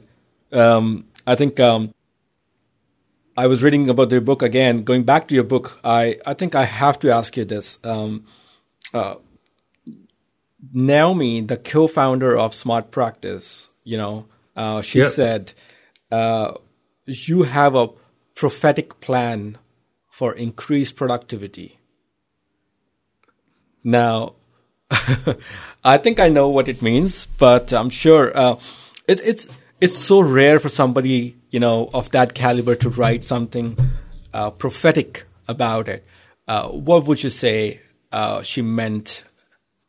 By And Naomi, Naomi is Omer's sister. You know that? Oh, really? Interesting. Yeah. There so I know I know Naomi from a lot of ways, you know, and Sure. we spent time with her in Maui Yeah. at Maui, Maui Magic. Took my whole team out there several times, and uh, she's just been a good friend in dentistry for over 35, 40 years herself, and she's a, a, a noted speaker, and and uh, she's a strong Christian. And so she knows my belief system. She knows that I am a faith based dentist Okay. that I do not mind sharing my faith with people. In every book I write, I try to put a little bit in there about where I get my strength from, where I get my ideas from. A lot of them are dreams that come from heaven. A lot of them are answer to prayers. You know, I, I sat on a cruise, a Viking river cruise from Amsterdam to uh, Budapest when I wrote this book. I would come to a chapter and I would sit on the boat before everybody got up at about five o'clock in the morning, sometimes going down the river. And I would say a, a little prayer about, you know, what is it that you want me to say in this chapter? Hmm. And the answer would actually come to me. What do dentists need to know? And that answer would come to me and I would write it down. And so half that book was inspired by just asking the question, what's next? What's next? What do dentists need to know? And so when when I say that there's a prophetic, or when Naomi recognized it, when there's a prophetic prescription for success, a lot of what I write comes because of my belief systems and, and the fact that I am guided by the Holy Spirit. Hmm. Interesting. So, so basically, it has uh, a religious belief in uh, the power, whether it's universe, whether it's a God, whatever, whoever you believe in, is Exactly. is actually guiding you uh, like a prophet. Interesting. Exactly. Yeah, I think Naomi and I recognized that in my writings, and that's where she picked that up from. Great. That's um, that's an interesting twist there. Uh, now, I'm sure people would ask you, uh, "What is your definition of success?" And I want to get there too. But before that, I get there. I want to, uh, with your experience in so much dentistry, life, family, um, I want to hear what are your what what kinds of definitions, different kinds of definitions of success that you've heard in your uh, long career, whether it's in life or dentistry. Well, you know, Bob Levoy started out saying the hundred thousand dollar practice is the definition of success back in the '60s. Okay. If you can have a practice that produces hundred thousand, you're a success. Right. Well, you know, fine. I know guys that have done that in a day now. That's just because the times change and fees change. But the, the idea of success is not just monetary. Yeah. I, I tend to speak a lot in numbers because numbers can't lie. You know, Yeah. they're not they're not airy fairy. They're concrete, and so we do KPIs on our staff and our team, and I measure things between dentists by numbers. And I always talk about ten thousand dollars a day, for instance, the dentist production only, not the staff, not the hygienist, not the other associates, just the dentist. So I want to have a clean picture of what a dentist is doing and what their goals are. So everybody has a separate goal, everybody on the team. So that's kind of one thing about success. You can have a number success, and there's no right or wrong number. It's just whatever you set it at. And if you hit your goals, then you could say, I'm successful Right. in where I am because that's where I want to be. I always have a, a picture too of success being doing what you want when you want, and that means you, you don't always have to work. You you could have time for yourself, time for your family, time for your uh, spiritual devotionals, time for self. You know, I always look at Pankey's cross of life and go, that's a good balance. You know, you want work, play, self, and family, or spiritual and family. And to me, I want to figure out how to work a lot smarter so I could have a lot more time off. That was um, that was always one of my goals. Is I want to take off a lot of time, and most of my time I took off was doing CE early, and lately it's been see my family. My my children. Uh, I have two boys. One of them lives in London, England, and one lives in Nashville. So I want to go see them, and I want to visit with my grandchildren. Sure. And when I do that, that's time away from the dental practice. So I need to be very productive on the days I'm working so that I can do those things without financially uh, harming the family. The you know the long-term retirement plan has to be successful, even though I'm out traveling the world. Got it. So basically, you're saying the same. You're saying the thing uh, that making good money, right, um, and still having time to spend time with your uh, family, uh, grandchildren, you know, and so on. So that If would be that would be your definition of success. yeah, if my wife feels like I'm giving her enough time, if my children feel like they're getting enough time, if I've got money in the retirement fund building up steadily, Yeah. if I uh, personally get time off to go rejuvenate, you know, I'm a scuba diver, so I always would like to go scuba diving once a year. Yeah. Uh, things that I enjoy doing, I want to get away from kids and wives periodically and actually do things that I like to do. So my thing is college football. I like to watch football. My team has been good. It's been bad, but you know, I went to Auburn, so you know we've been on the top and we've been a little lower than the top. Yeah. And it's, it's fun to have a thing to follow and cheer for, and go to games. So you you rally around things you like. My Okay. son likes racing. He's an uh, automobile race car driver, Yeah. and he's a country music singer, uh-huh. and and he's a motivational speaker, Wow. and he, he's a dental coach. I mean, he does a lot of things, and so Yeah, I think um, I have to I have to pick Tyler's brain too. Then you know someday, you know, if, Yeah. if I could, you know, uh, it would be. Uh, I think uh, everybody can certainly use uh, the communication skills. You know, they can always do better, either in dentistry or even in real life. You know, talking, negotiating. You can always do better just by communicating better. And I'm uh, completely. There's so many people who are uh, successful. I'm talking to just like you, and I'm learning from them. And pretty much everybody has same, has told the same thing. You know, communication is the key. Uh, how can you? So maybe Tyler is going to be my next uh, uh, next person in the hot seat, I should say. yeah, excellent. Well, he's he's coming along good. I, um, we're both doing the uh, Dental Work Life Balance Summit this week. Oh, cool! And it's going to be something that Audie Cashin is putting together. If y'all don't know Audie, he's um, a son of a dentist who has made his life choice to be helping dentists have work life balance. That's his job. He coaches dentists. So um, he's put together a, a virtual summit where you've got 30 of dentistry's best speakers.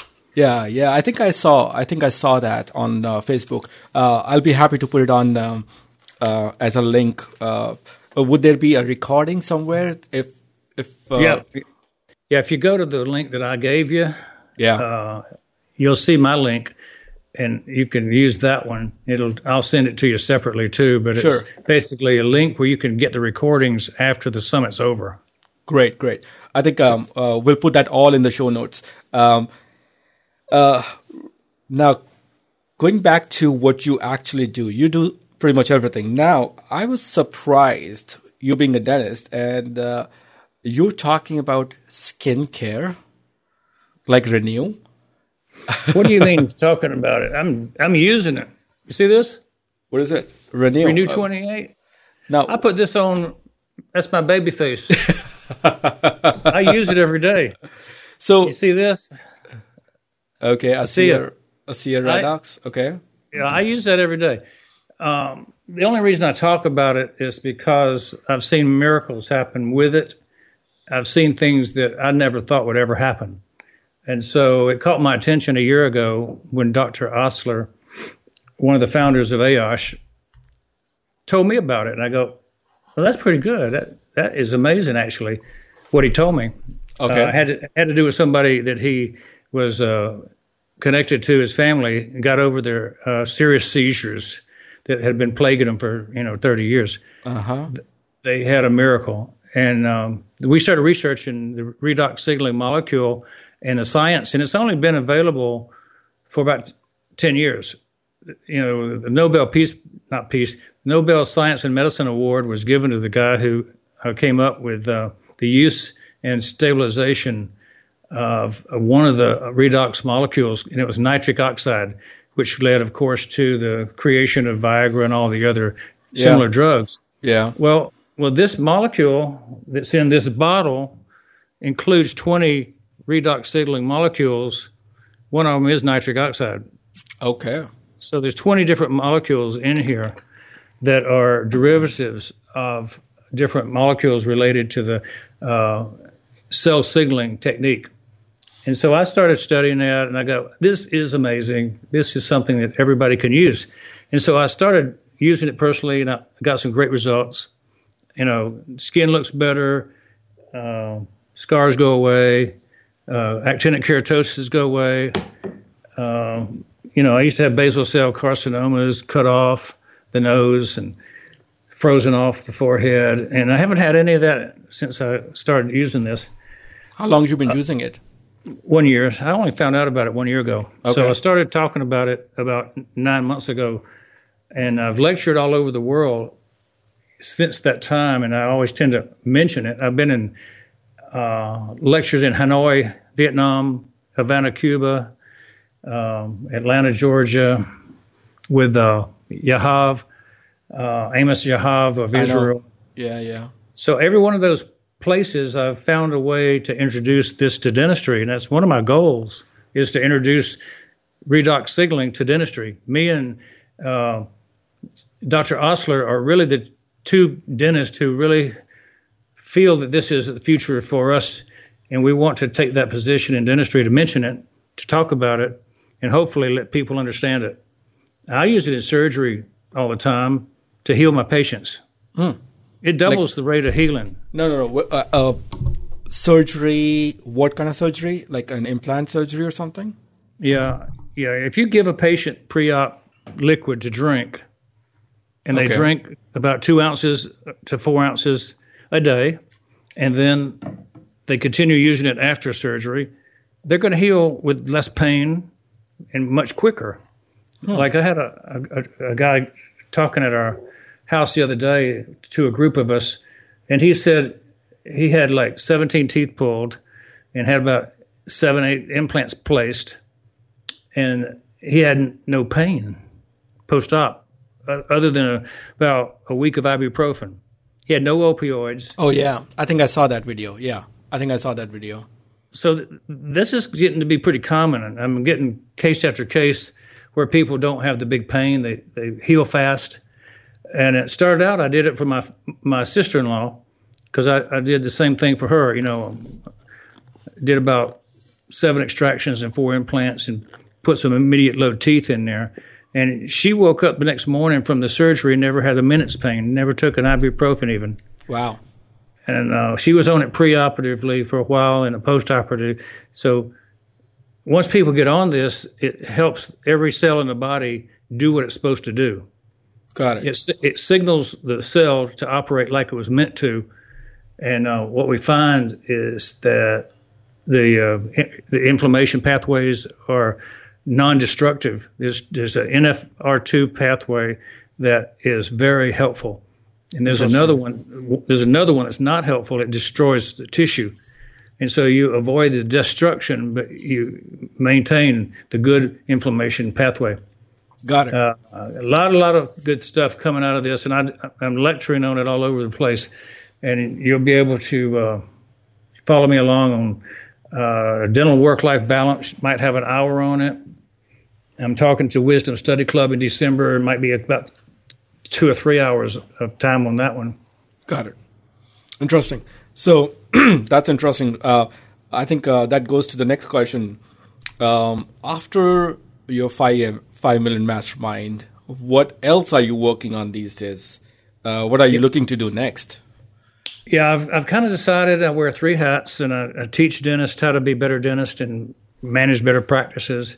I, I teach dentists wellness and health, uh, primarily related to the uh, redox signaling, and I and of course I work in the practice. So that's three things I do, and I'm cutting back on the plan to be clinically as active. You know, I'll cut back from two days a week to maybe uh, three days a month, four days a month instead of eight. Yeah. And then I'll, uh, you know, I teach dentists to slow down the way they want to. And so I'm experimenting with the different ways to slow down. How can I do that and still maintain my joy of seeing patients? I love seeing patients and love doing things. How can I have joy and never quit? You know, some dentists want to quit, some don't really want to quit. They love it. And so that's my expectation is that I'll experiment with what I want to do, and if it feels good, I'll do it. Got it.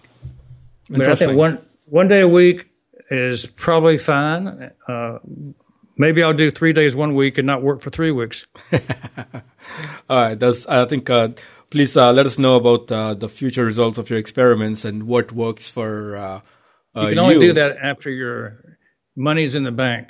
You know, you got to have enough to retire on to start doing it as a hobby, and that's really what dentistry is. When you get older, you have your your stash in, in a place that's not dangerous. You know, you're not working to fund it. You're working just to keep your hand in it, and that's where I am right now. Well, this is funny you said that because, um, to be honest, for the past three years, maybe four years, I've had this uh, uh, feeling when I was trying to be a part of um, uh, internet world. You know, everything is online these days, and uh, I see so many successes in internet world that people are making money even when they're sleeping, even when they are on vacation. You know, um, and I think uh, it had been pretty evasive for me as of now, but uh, somehow I feel that uh, dentistry only makes you money uh, when you are working, right? Uh, I mean, I, I, if, if so, not everybody is as talented as you to make twenty thousand a day or fifteen thousand a day, but uh, for most part, it's uh, not every average dentist is able to do that. But what I'm trying to come at is I don't like that aspect of it, and um, I don't know how and what we could do to uh, to have a new side gig. That's probably what the people are talking about these days. Uh, do you have um, any mindset, or do you have any anything to add to to the side gig and and the thought process going in this. Yeah. I, actually started a side gig talk, but I didn't call it that. I call it multiple sources of income, MSIs. Back in the 90s, when I studied with Bob Proctor, Okay. he went he went on to write The Secret and became famous out there on the West Coast with that. But I studied with Bob and Bernie, his buddy, back in uh, Atlanta, Georgia, back in uh, the 90 early 90s, and we were looking for multiple sources of income back then. And you know, I was pretty successful. I, that 10 year period, I was doing multi level marketing all over the world. Made some money, but uh, you know, I kind of decided I would go back to dentistry full time in the in the 2000s, and that's when the story of the growth of Suwanee's started. But I've always believed multiple sources of income is good, a side gig, and uh, the ASEA Redox story is one of my side gig stories, and uh, I fully expect that that'll be a six figure income by the end of the next year or two, and it'll be a seven figure income within f- three or four years. And so I, I'm teaching dentists how to have side gigs that can replace dentistry. Interesting. You can do that with intention. It's not an accident, it's, it's work. But if you enjoy teaching people, if you enjoy the health discussions that I'm having every day, right. with, with people getting better from things that are um, considered not possible.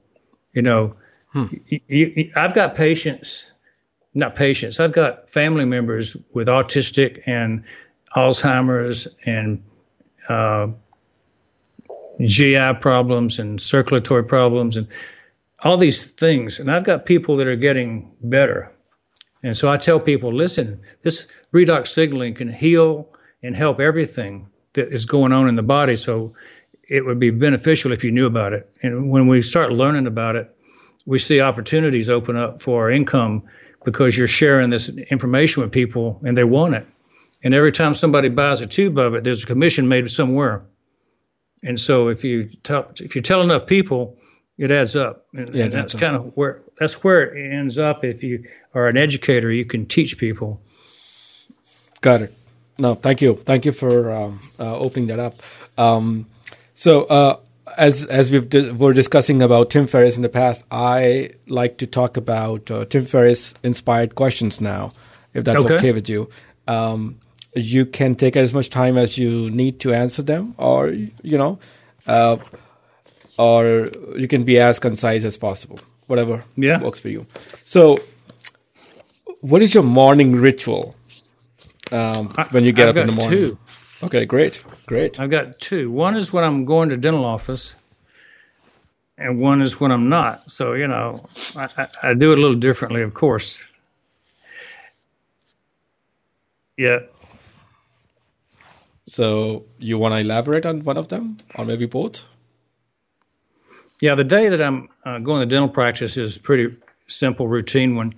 I'm up at six. I brush my teeth. I have a shower. I shave. I put the RENU 28 on. I do the drinking of the Redox. I get dressed. I have coffee and my Optivia, Optivia, which Okay. is a a diet that I got on. I used to weigh 238 and I got down to 190, Okay, and I kind of now fluctuate around uh, 200. okay. So I basically found that if I work with a, a diet system, I'm better off than if I'm eating the, the regular food that just happens. And so to keep my current weight, I kind of mix half food and half diet systems. okay, And this, so when I go to work, I just make it a habit to eat a diet meal rather than bacon, eggs, you know, uh, biscuits and gravy and all the stuff that we love. I leave for work at 7:35 after getting up at about six o'clock, and I get my morning huddle started at 7:50. I, I live three miles from my office, okay. so, so a lot of people should be envious. Sure. The people that make that long commute, I feel so sorry for you. You just don't know what you're missing if you can just sleep late. so I, I have a morning huddle for 10 minutes, three patients at 8 o'clock.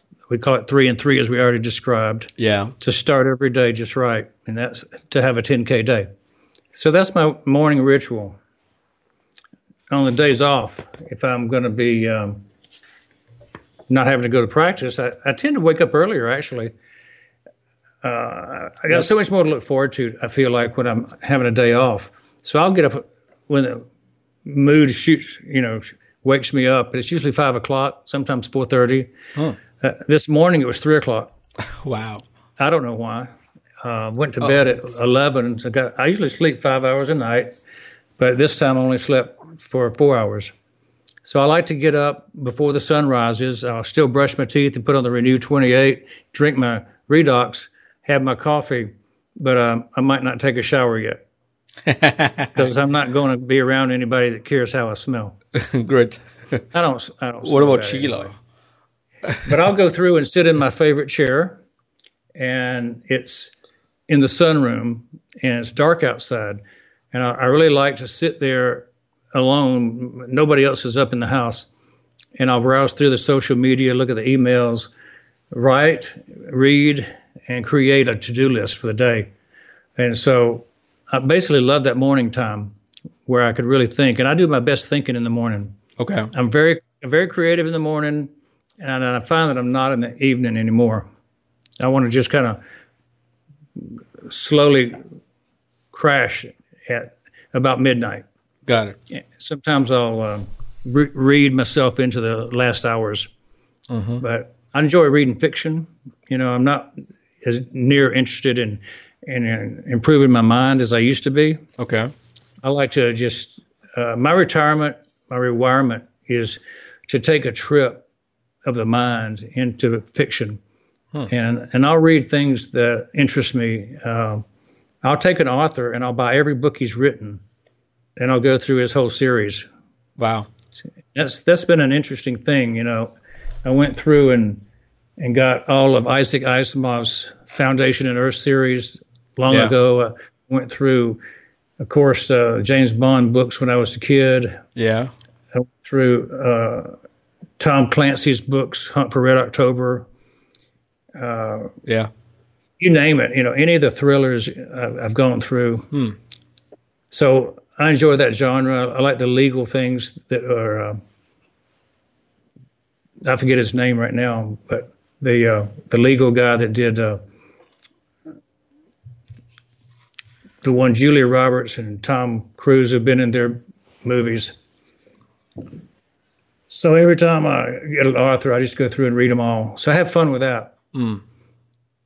And I still read books on management and marketing and personal development too, of course. So, so while we are talking about the books, why don't we tell the most gifted books you have given, if any? I gave a lot of books in the 19, uh, I mean, the uh, early 2000s to friends of mine. The Prayer of Jabez, which was by Bruce Wilkinson. And that was a book that was written about an Old Testament passage that talks about um, a little family in the Bible that had about six lines dedicated to their struggle through life and success. And, and it talked about why Jabez was successful Okay. and he, and he was successful because he prayed. He had a prayer, and um, Bruce wrote a whole book on that one six lines, and talked about you know, oh God, oh God give me uh, this position in life, this protect me and provide for my family. It was a very small prayer, and so Bruce taught us to pray that prayer. And when I developed my practice in Stone Mountain, I was really doing it for myself. Right. And when I moved, I moved to Suwanee. I started doing it for the Lord. I started thinking about, you know, how would that be spiritually to do things for Him. And so the prayer of Jabez was an outshoot of that. And I used to give that book away because I used to pray that prayer every day, and our practice grew a half a million a year every year for ten straight years. And it was like the prayer came to life as we were growing. And uh, the main tenet of the uh, prayer was expand my territory. Okay. You know, and I just expanded, expanded, expanded, and nobody thought anybody could grow half a million a year Sure. infinitely. Mm-hmm. And the only reason I stopped growing was because I decided I didn't want to grow any bigger. I, I believe you could be twice that big if you kept wanting to be that big Right. if you apply the principles. So I gave that book away based on that inspiration. Okay. The next book I gave away was uh, It's My Ship. And It's My Ship was a book that was written by a captain of a Navy ship that was rated the worst in the Navy when he took on the, the, the ship as the captain and became the best in the Navy by his actions.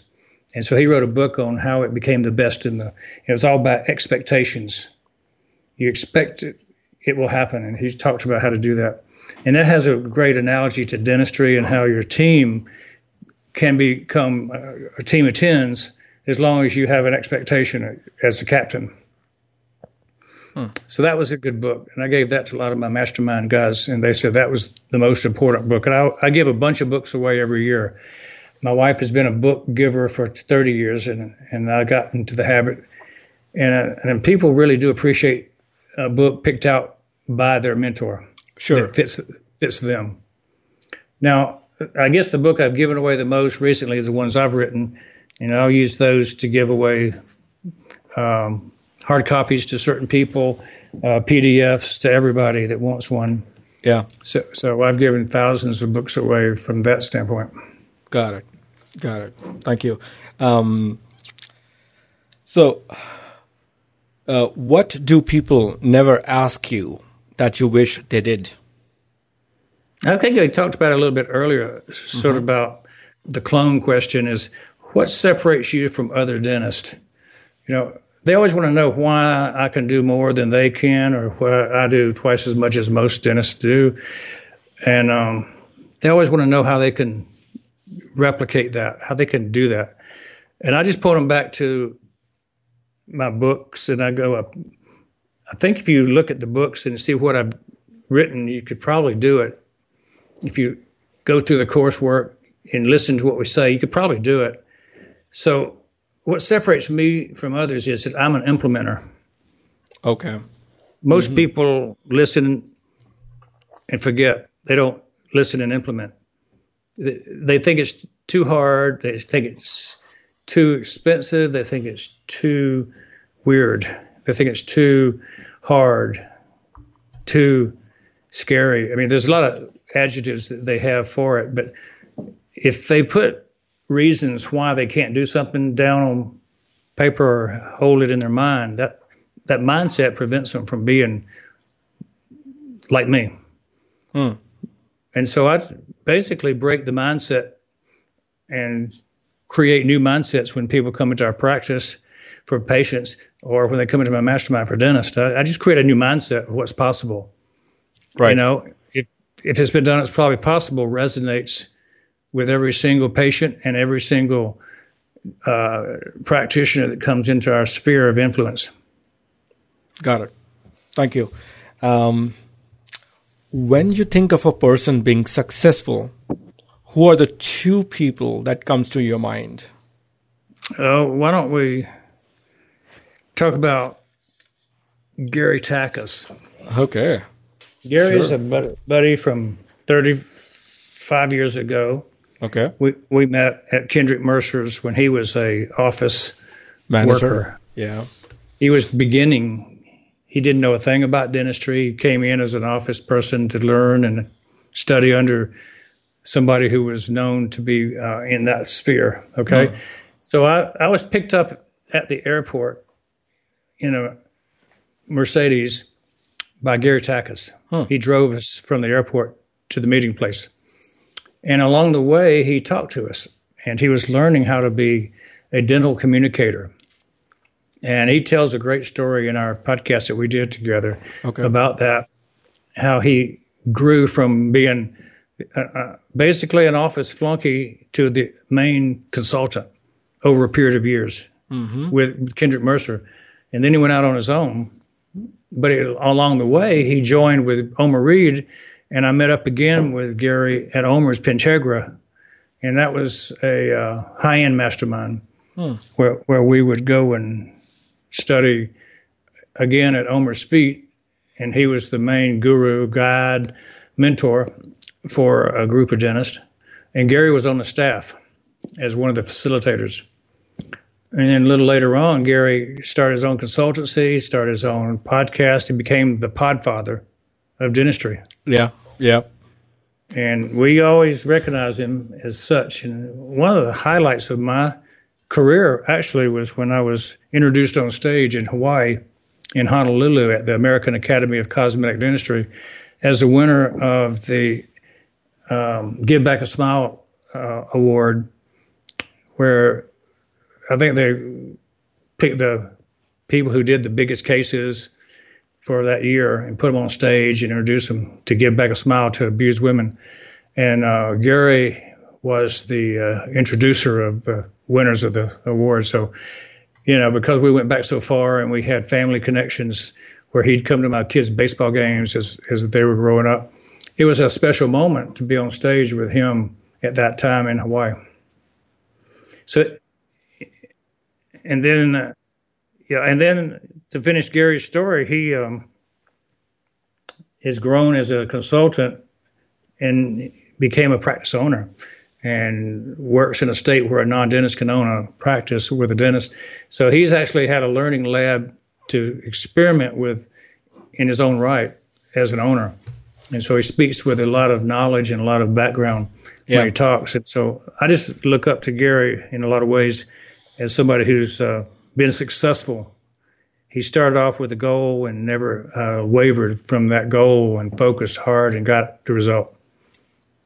Interesting. Who who else would be a success?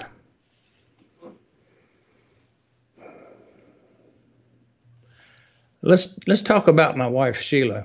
Okay.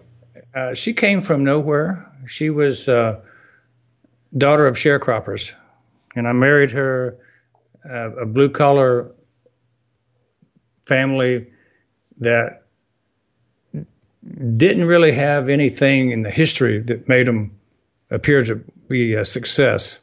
She she had f- five siblings, and uh, she was the one who aspired to be more and do different. And so she always believed herself better, that she would succeed. And when she hung around people in high school, she hung around people on the right side of the tracks and didn't, you know, succumb to the mentality that she'd always be poor. And so uh, when she graduated high school at 16 and she went to work and went to business college and, you know, she was my wife. By the time she was 19, we were married. and uh, you know, it was an interesting beginning. Uh, we, I, I met her as a patient, and I got to know her, and I said, "This is a special girl." And so we started dating, and eventually we got married. And uh, she has been in my practice working with me for 40 years. And only after I sold the practice did she get to retire but she's not really retired. She she still runs the uh, the businesses that we run. The, she's the main consultant for our consultancy. She's an author. She's um, a prayer minister for 15 years. She's uh, director of the healing rooms. Uh, travels the world with uh, some spiritual partners that they teach classes and courses in um, inner healing so she's a success to me. She's she's had a great uh, impact on our family.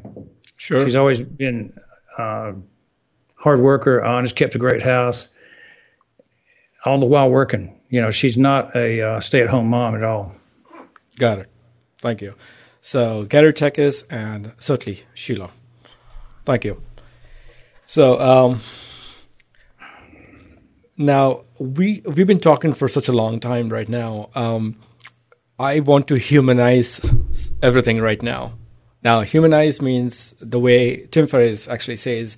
Uh, we've been talking all about your success. You know, doing from you know zero office to making fifteen thousand on an average uh, a day, uh, working only two days and doing more than what other and so on. You know, you've got a successful mastermind group. Um, That's like being a robot. yeah, I've been accused. I've been accused of being a robot. well. So, uh, so automatic, so successful. Yeah, so let's let's humanize that robot thing, right? Uh, talk about one of your failures, which you obviously can publicly share, uh, just to so that people can relate to you a little more. Yeah, you know, there's a lot of failure that happens. I just tend to pass through it. Okay. Um, and I've had teaching groups that we worked with that started out with four doctors band together to teach a class. And it was a course that was four doctors, four days a weekend for four weekends, 16 days total. And so we'd bring people in and teach them and TMJ and orthodontics and reconstruction. And so we had that going on. And we had to fire one of the guys one night because it got to be the point where it was just a negative influence on the group. And so I was the one elected to fire him. Hmm. I started Okay. the thing. I started the thing. I was the main one behind the company, so it was like my company, but we all shared in the company. But we decided as a group, the three of us, that one of them had to go, and I had to fire him. And it was at a special meeting that we were at the AID Maxi course in Augusta, learning implants, and uh, he flies a Cessna Yeah.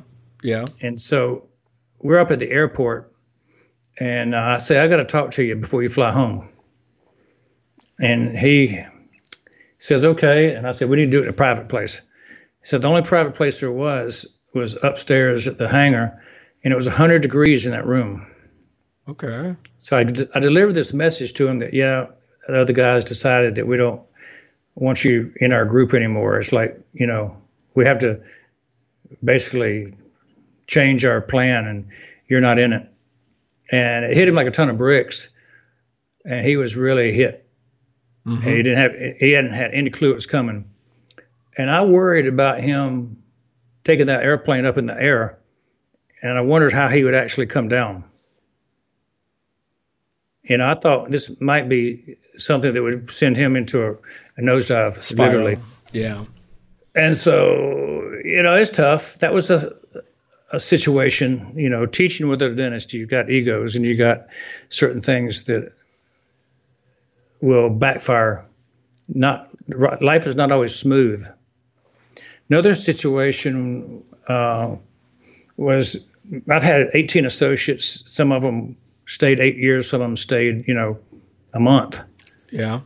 Uh, I've had to get rid of some because they were terrible. I've had um, one guy walked out on me over Christmas when I was on vacation. He was supposed to be taking care of the office. He walked out on me, Wow. and um, I had just taken him to Utah to a Napili two with the Oh. whole team, and he was like going to become my partner. He was not just going to be an associate, but he was going to buy in after a year. And so he walks out about nine months into our contract, no advance notice, nothing. So I get back, you know, to the practice, and there he's gone. Yeah. And then I, you know, came to find out later he never intended to stay. He was just working until he got his boards in Florida. Oh, okay. So I was pretty floored over that. If I'd known he was part time, I wouldn't have invested, you know, tens of thousands into his education over nine months. Right, right, That's right. that's part of the deal, you know. I think the lesson for owners is if you're going to spend money on people's education, you probably need a prenup if they leave before a certain time and they owe it back to you. Sure. Thank you. And those Um, are some of the, those. Are, I mean, I got a, a story a week that could be called "How to Overcome Tough Things." my my practice had two associates in Suwanee, Yeah. and uh, one was supposed to come back from maternity leave. Got about a week before she was coming back, and she decided she wasn't. Okay. And then a month later, the other partner's wife got uh, pregnant. He was the dentist, but she was pregnant, and she wanted to move back home to mama, and they lived in a different state. right. And so I lost two dentists in one month, Wow. and it was like from three dentists to just me. Yep. And so I had about six weeks of uh, time before I could find an associate to come in. And unfortunately, I found a very good one, and he was experienced, and we actually produced as much, the two of us, as the three of us had been doing. Nice. So Very there nice. was a, a, a really nice end result, but that's a scary time. It's when you, you have a practice that big and fall that fast. Yeah, I think that's what. Um, I think the limiting reaction in this whole practice situation is the dentist. You know, the day uh, the day uh, Doctor Bill's gone, the patient's gone. The day you know because they like Doctor Bill for whatever reasons. You know, they'll just love his personality or whatever. Uh, he's the one who does sure. Um, if you could go back in your career or life, it could be life too, by the way, and change one decision, what would that be?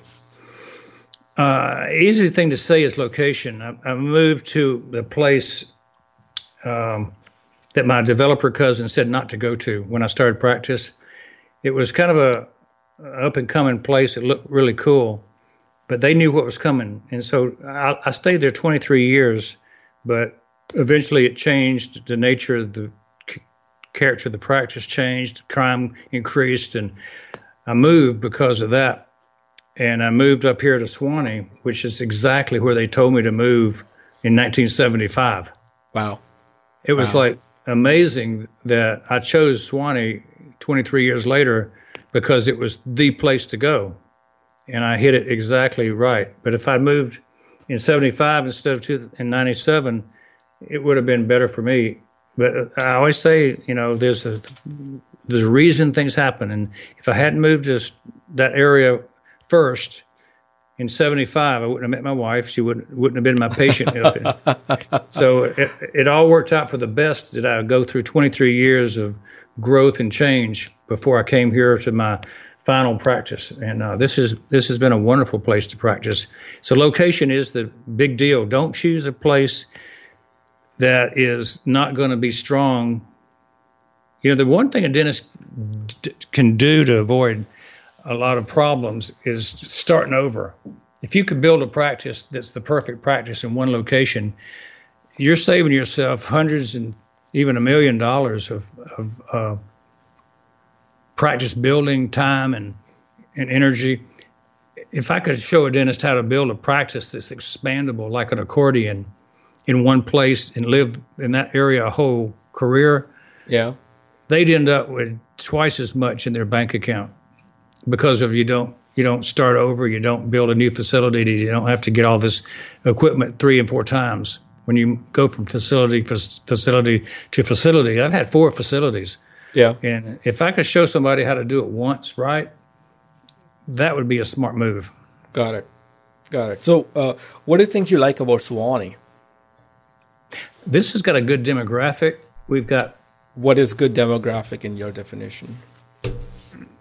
Uh, average household income is very high. Okay. uh, lots of uh, award winning things in national magazines for Suwanee. If you look at uh, okay. many magazines over the last decade have given Suwanee best place to live in America, Oh wow. Okay. in in Georgia especially. Sure. And so it's good schools, low crime, lots of nice parks, good education facilities. Some of the best high schools in the state are right here. So it's got well-rounded community, and you you know every magazine loves to have a article on that once a year. Yeah. So Suwanee comes up often. Interesting. Interesting. Good. Uh, now, carrying on, uh, what advice you might give to younger self when you were, I don't know, 20 years old, 30 years old, 40 years old? Maybe based on each decade, if you if you can think about. What advice? So imagine. I think I would say find a mentor and follow them for a year, two or three. A lot of times it's not enough to do a year with a mentor. You know, I, I stayed around Quest for three years, stayed around Omer for four or five years, stayed around Kendrick Mercer for four years. Um, hung around Armand Morin for three years. Uh, so I'm, I'm thinking multiple years is a better thing than one year. You don't learn enough from a mentor in a year that they can give you. Got so that, that's a, a given. Set up your own goal key list. I, I talk about the goal key list in my book uh, because I learned that from Armand Morin. Is if you can put down a series of events that need to happen to be successful, sequential events that you accomplish, that's called a go, goal key list. And if and if, if at the end of the list you reach that goal, then that's a positive thing. So I did the goal key list for the five million dollar practice, and so if anybody wants a copy of that, it's in the book. Okay. I, I like to set list and checklist are very important. We mm-hmm. teach on that. Take time to become a master of your craft. You know, I talk about the decathlon dentist, and it takes about ten to twenty years to become the real true decathlon dentist. So you start early and keep at it. Nobody in their first five years is going to be one, but that's mm-hmm. okay. You, you you add a discipline once every year or two. You know, you become expert. I didn't even start Crown and Bridge uh, training for four or five years out of school, beyond what I already knew. And TMJ, I didn't start it until four or five years out of school, and I didn't start implant training until I was 12 years out of school. I didn't even start high-end cosmetics until I was 20 years out of school. And so it takes time to develop. And I, I didn't even start sleep dentistry until, you know, 30 years after I was out of school. Sure. Sure. Got it. Hmm. So, uh, go ahead. Finally, be involved in your community. Okay. Be a leader. Uh, remember the seven circles of influence and what that does for your practice. Learn to be effective and efficient. Uh, so you can lead that balanced life. So you can have plenty of time off, plenty of money to travel, to tithe, to invest in your retirement. You know, to me, dentists want to be two things. They want to work less and earn more. Right. And that's the only way you can do that is to be more efficient and more effective. Right. Got it. Got it. Now, uh, if you have a giant billboard such that you could display a great message or a quote for everyone to follow, you know, of course, we're not talking about your company or a podcast. Uh, what would you like to tell your people uh, or the dental world in general? Well, if it's a billboard, it's got to be short and sweet so they can read it when they pass by quickly on the Yep. interstate, right? Yep. Yep. So it's four words never settle for average. Never settle for average. Got it. The title of our podcast, the $10,000 a day dental podcast, uh, starts out with uh, something about that same message never settling for average. And that's kind of what it's all about is what's outside the box thinking going to give you. You know, if you want to be average, skip my podcast. Thank you.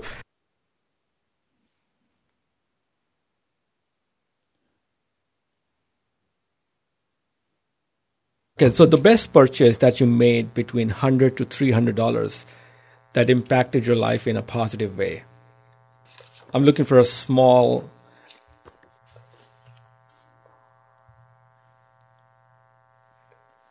If you could. Uh, you know, I think a, a a good massage at the end of a day, when you've been beat up by dentistry, Okay. you go and lay on a table and let somebody else rub the knots out instead of you having to do it yourself. that's a good that's a good hundred dollar day of expense. having having somebody just minister to you because you've been ministering to people all day, and sometimes you just feel beat up. Yeah. And I think that's a good hundred dollars to spend is a a deep muscle massage. Okay. That's a good one. Uh,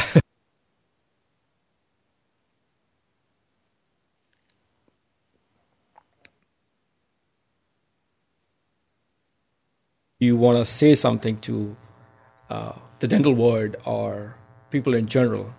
Sure.